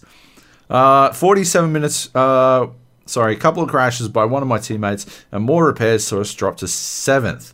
We made up one more position to finish the race, race in sixth in class and 24th overall. They started in what? 38th. That's not bad. Um. Anyway, you should definitely play SnowRunner in multiplayer. Ah, right. It took a while for it to work properly when Drew and I were playing, but Drew, uh, but when it does work, there's nothing quite like working together to tick off contracts. Problem I found is that if I joined Drew's game and we did a mission, it didn't tick that off for my game, so I'd have to go and do that mission again on my save. I hate that. Also, my Already any it. yeah, I'm, I'm out. What is this, Biomute? Any exploration you do in a mate's game doesn't translate across to yours, so you could explore and open a whole map, only to have to do it again for yourself. One of the best things about multiplayer, though, is helping a friend not fall off a cliff, or get up a steep embankment or something. Then watching them get stuck somewhere and not helping because you know you'll hmm. get stuck too, and you just want to get that timber to where it's going ASAP. My question is when has your clutch, not car related, I mean your late game performance, really fucked you or your team? Namaste, Heath. When has your clutch, so I guess, have you failed to clutch? Luke hasn't. No. Luke's never failed always- to clutch. yeah. Uh, Always perform. yeah. Uh, he always, yeah. He doesn't have clutch. He's just got a permanent standard of excellence that never it never goes up or below. It's just like A plus at all times. Me, uh, when has my clutch? Dude, PUBG is probably where it's at, eh? Oh, speaking of PUBG, we didn't really talk about it in the news, but two new 8x8 maps actually has me interested in the game again. And I know it's fucking Don't idiotic. it. I know Don't it's dumb. I know it's dumb, but I'm fucking intrigued. I'm intrigued, damn it. I want I want to believe they can get back to it. And one of them's a it looks like a city map. I love city Yeah, maps. I mean, th- th- I saw about. people on, I think it was Wacky Jackie, like, oh, I'm excited for this, but I still don't understand how they're gonna like how they handling map rotations because Oh, yeah. apparently that game forgot still has about that. issues with map Oh, jeez. rotations and player counts, and I'd be uh, it was like 12 maps now or something in the game. Jeez. I'd jump in for the two new maps and I'd just play fucking Sanhok the entire time. Yeah, and I think they normally do like the featured map and then like mini royale and normal royale, right? But oh, what a what a what a nightmare. Yeah. Uh, in in like other games, I feel like I've got pretty good clutch. Like I can actually focus in and get the win. Something about the pressure. Like I I've numerous times, uh, in like mo- like Warzone, I'll be the last one alive, and I, I'm up against a couple of teams, and I can fucking smash out a win. I've got that one where uh, like my game was just fucking freezing the entire time, and I still managed to get the win. I'm pretty good at it in Warzone. Something about fucking PUBG though, it's like it's that fucking what I was talking about with Death uh, De- Dead by Daylight, where my fucking chest is collapsing in on itself, and I'm like, oh god, no, I can't breathe. Oh, they're all watching. I, it's, like I don't know what it is. I think it's because like half the time someone's been dead for forty minutes at this point, and there's uh, like it's me and one other person. If I don't get this win, they'll have been dead for forty minutes for absolutely no fucking reason, and I'll just be like, ah, I can't handle this. So anyway, PUBG is uh, is where my clutch has absolutely failed me. Um, but yeah, it's only in PUBG, I think. I don't know. I don't know. Uh, good question, Heath. Um, good story. Um, oh, also, Joab, why did you and your wife stop doing the GeoGuessr daily?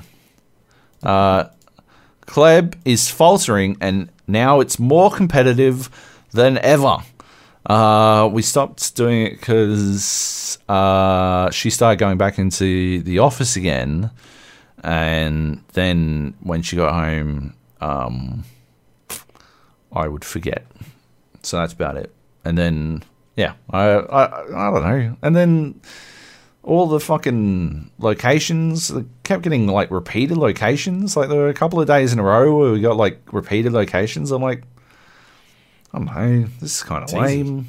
This is kind of lame. No, I don't, I don't want easy. I want to fucking use clever deduction and shit. Let's work stuff out. Anyway, uh, Doctor E3 Money Writes. We have so many fucking questions. Uh, this this is good. This is what I asked for, right? Be careful what you wish for. Um, but I am hungry. Could Microsoft and their store be any worse? Do they even want people to play gems or download st- software? What play gems? Uh, or download software? Like All right. Uh, Game Pass is great, but that hangs on finding the games to play. Okay, but that hangs on finding the games to play. I had to search to find SnowRunner, keen to jump in for some multiplayer, like actually type in the name of the game, etc. It doesn't show up in new and notable. None of the EA game EA game show up. What the fuck happened here, Drew? Uh, none of the EA games show up in the store either. The store is like three types of slots, Roblox, and a never-ending sea of one-star mobile ports that are predatory, tra- predatory trash. Fucking hell, Microsoft, get your shit together. All right, there's a lot after the question in this one, but uh, I firmly believe that uh, no. I was actually talking about this uh, maybe yesterday with Nate. We were trying to work out which uh, which platform was the worst. Because Battle.net, I was I went to uh, go play Warzone because I think the Nakatomi Plaza is in the in Warzone now, and I'm I'm in right. went to go play Warzone, but uh, it Battle.net started doing it every other update. It'll fucking like loop the updates for me, where it just like it'll download ninety nine percent of it, and then it'll have some error, and then it will verify the files, and then it will download the fucking thing again. And it was doing that to me again. I'm like, is there any fucking launcher that's worse than Battle.net? And before I'd even asked it, I knew the fucking answer was yes, there are worse. Uh, yeah, Microsoft absolutely. The Microsoft Store is easily the worst, but all of them have problems. The Steam fucking. I don't, I don't even love Steam. Like, why can't. How do I auto download when I've got like 7 billion games in my download queue? How do I just click a button to download all? Why do I have to click fucking download now on all these fucking games? I think that's because the way your settings are What? set up, right? What does that mean? Is it? I don't know. I don't know, but I can't fucking do it. If anyone knows how to fucking do it, let me know. Epic Games, like half the time, it's just a HTML fucking wrapper, and half the time the web pages won't fucking load, or it'll just load the same page over and over again. Origin slash EA Desktop, the fucking uh, Knockout City will only launch from EA Desktop, uh, but Apex refuses to launch from it, so I've got to have fucking both of them installed for some fucking reason. Like, Yeah, EA Desktop is for the Game Pass games. From Idiotic. Xbox. why split them? yeah. It's so fucking dumb. Um, yeah, Because they obviously, want EA wants your data. They want to know what you're doing. I want so that's so much way- of my data. Yeah, right. Uh, Uplay, I guess, isn't that bad. Actually, you Uplay's not that bad. It's a bit aggressive. It'll like start downloading an update the moment Uplay kicks off. Uh, whereas sometimes I would like perhaps a second of breathing space before all of my bandwidth has disappeared. Yeah. Like, Uplay's probably the best of them. I would, if I had to pick, I would say Uplay is probably the best, and Windows Store is leagues worse than everything else. It is easily the worst of them, like by a fucking long way. Uh, could it be worse? Probably, but don't ask questions you don't want the answers to. They're like fuck, yeah, Jesus. Yeah. They need to get rid of all the games on there and just have like an Xbox store and have someone work on that, Uh huh. which is And hopefully what they're doing. Get rid of the MSIX uh, DRM horse shit that they do that makes it so Hmm. that none of their games work with any other games and all that kind of shit. You can't play SnowRunner with uh, people who own it on Steam or Epic. It's Yeah. not not cross compatible. Idiotic. Hmm. How annoying. Or I think they they're working on and like making it work or whatever. Anyway. Yeah. Johnny I think we looked at this Bravo. last week, Sorry. right? Yeah, I think so. Um, good question, Drew. Uh, yeah, uh, not not very well written. Like, let's let's see some fucking. I want, I want to see some proper spelling. Anyway, Johnny Bravo writes, Hello, Madden. I have a dream to upgrade my PC sometime this year. I don't need it. It's more of a natural upgrade cycle that I sort of stick to every four ish years. When I do upgrade, I splurge a bit, and ensure that I future proof my system so it's not struggling by the time it's due again. That said, I'm disappointed in the apparent price gouging by retailers on specifically the NVIDIA 3000, uh, 3000 series cards. My mate showed me his receipt of his Gigabyte 3080 from November 2020 for $1,500 and a screenshot of the same card listed at PC Case Gear this month for $2,300. I don't want to single PCCG out, uh, as they're all doing it, just chose this company as an example. I get it. Supply and demand is king, and retailers will sell products at essentially whatever price the consumer will pay for them, which at the moment for a 3080 seems to be $2,300. That said, I can't help but think about the longer term negative impacts on the PC gaming community. For the better part of the decade, the PC gamer has risen out of the console's shadow predominantly through accessibility on cost and ease of use to those that would choose to ascend to the master race. Now, I think that this ever increasing cost of graphics cards removes these attributes, which would defeat the hard working, uh, the hard work the PC community has put in to promoting their system in this time. What are your thoughts on the long term impacts to out of reach PC parts to the common person? Are we going to again lose interest, uh, the interest of game companies, and have them go back to console-only exclusives because the PC player population for AAA titles is only reserved for the elite? Happy to pay 3K for a graphics card. Can we, can we expect the cost of cards to fall, or is this life now? Love, JB. Uh, that's a that's a really good question. It's, it's a lot to it. Um, my knee jerk reaction would be that the best consoles out now, the PS5 and the Xbox Series X, um, have relative have power relative, but not better than a 3080 card. Uh, and as the technology behind uh, DLSS and whatnot continues to increase, cards that have tensor cores, like the 20 series cards, actually get better and better. Um, I, I actually think that. So I think the 2080 is actually catching up on the consoles, on the PS5 and the Xbox.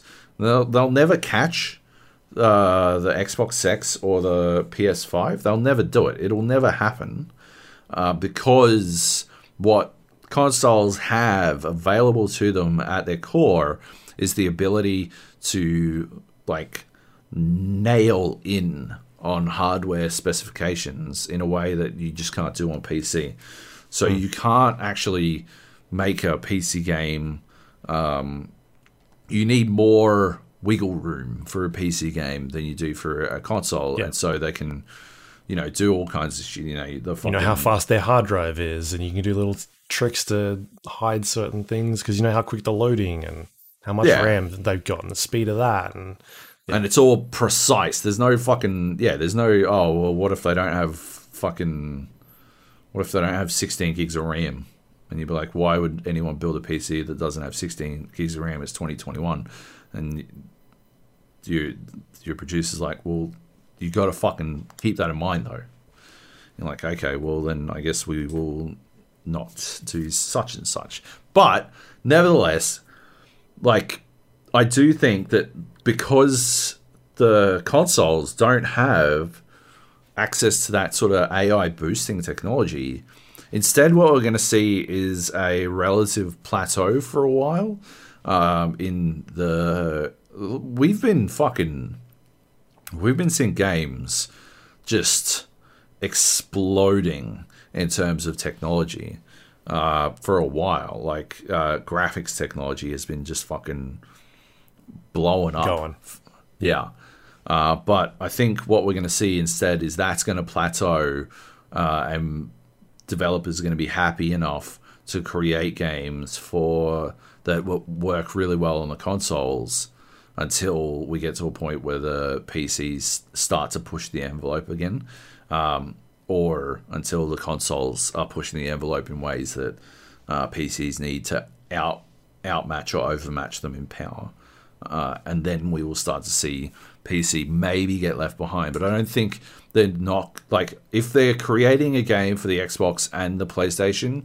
What from discussions I've had with game developers who've worked on them, it's it's certainly work, but it's not that much work to also have it on PC. Uh, so, like, well, not relatively speaking, relative to how much work it was on the Xbox 360 or the PlayStation 3 or the even the PS4 and uh, Xbox One, uh, which were really really nice for PC developers. These two consoles are apparently even fucking better. Mm in terms of, of sideways compatibility. So, uh, yeah, I don't think we have to worry about the PC gamer getting left behind or left out.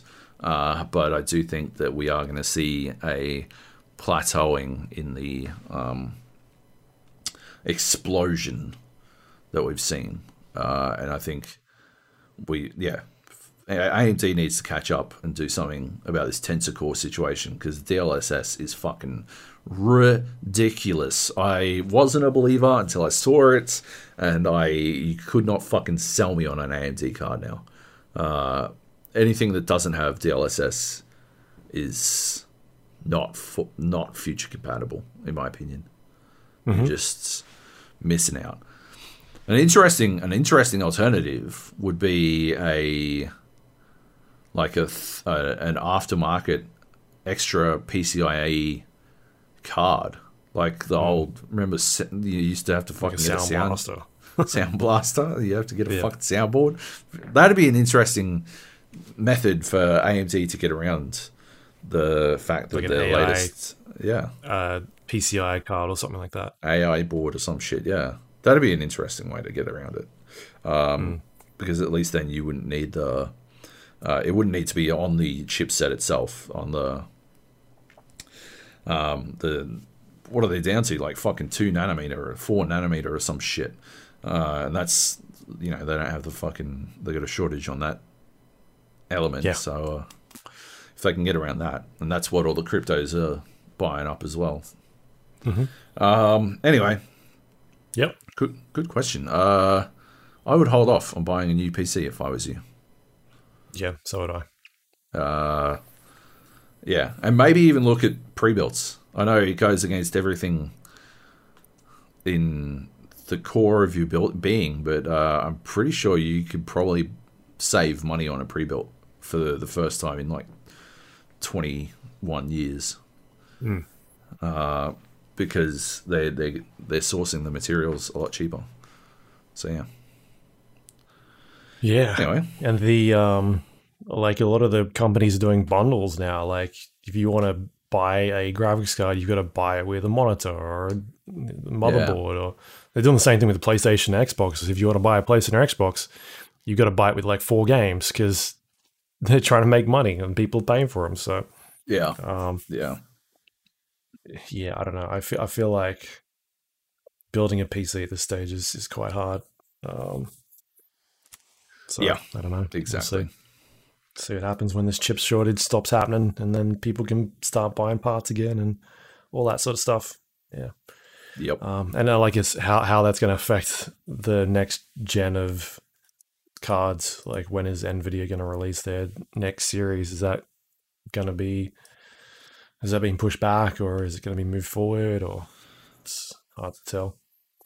Um, all right. Any other questions? Is that it? That's it. All right, we can get out of here then. That's podcast, iTunes, Android, Windows Store, Spotify, YouTube, all the places you get your podcast from. You can find us on there, the Gap or the GA Podcast. Uh, if you do have a moment, please rate and review the show. Helps other people find us on there. Uh, if you would like to uh, find us on uh, Discord, you can go to the gapodcast.com slash Discord. You can jump in there, leave us all sorts of questions, uh, questions like uh, JB and Heath and who else? Baz. Baz is in Drew, there. Baz. Yep. Drew, everyone, big week. Uh, you can do that, or you can just jump in, talk, talk all sorts of things in the general chat, uh, play video games in the voice channels. Uh, good, good stuff going on in there. You can also find us on social media: facebook.com slash GA podcast, twitter.com slash GA podcast. You can go to our um, our YouTube page, thegapodcast.com slash YouTube. Watch the podcast in video form. Um, I recorded some some um, I guess I can put that Dead by Daylight stuff up there. But I also recorded some uh, Knockout City footage as well. Me just owning owning in Knockout City, so I'll chuck that up as well. Uh, you can go to our website, thegapodcast.com, and check out all the links to those things we just talked about, including past episodes of the show, and uh, also things that Joab writes about on there, including you put something up recently about Battlefield, didn't you? Yeah, the inflation in the battlefield moments economy. Uh, that one went up. I've got. I'm working on a, a bit of a roguelite one. I don't know. Uh, it's it's. I'm, I'm seeing how that one's going at the moment. Uh, so that should be up next week. Yeah. Yep. Speaking of Battlefield, the, that Battlefield trailer leaked. They've been slowly like saying they're going to leak this fucking trailer if Yep. EA doesn't put it out. Yep. It, it got leaked today as well. They, yeah, it's still still coming I mean- out. Yeah, they're still they're still giving us dribs and drabs, eh? Like just fucking do it already. God damn it. Well, this was the whole thing, or at least part of it, but they had a stupid Yep. face in the middle of it. Yes. Um, all right, that is the uh, that's everything we got to spruik out. Oh, you know, you can find us on uh, Patreon. If you want to help support the show, you can go to patreon.com slash GA podcast, become a recurring member. uh, helps support the show, pays pays the bills, that sort of thing. Thank you very much. Does- Everyone does that. We're very Uh, grateful. we- Thank you. Yeah, appreciate the support. Um, anything you want to pimp out for this week that you got going up? Um, no, uh, No. I don't think so. I don't know when. Maybe some Elder Scrolls Online stuff on IGN, but I don't know when it's going up. So Hey, you know what we didn't talk about? Did we What? talk about Rainbow Six? no. Did Have you, play it? No, No. I didn't get to play it. I was away. Oh, okay. Uh, yeah, Right. first one. I've missed in about fucking years. But yes. Yeah.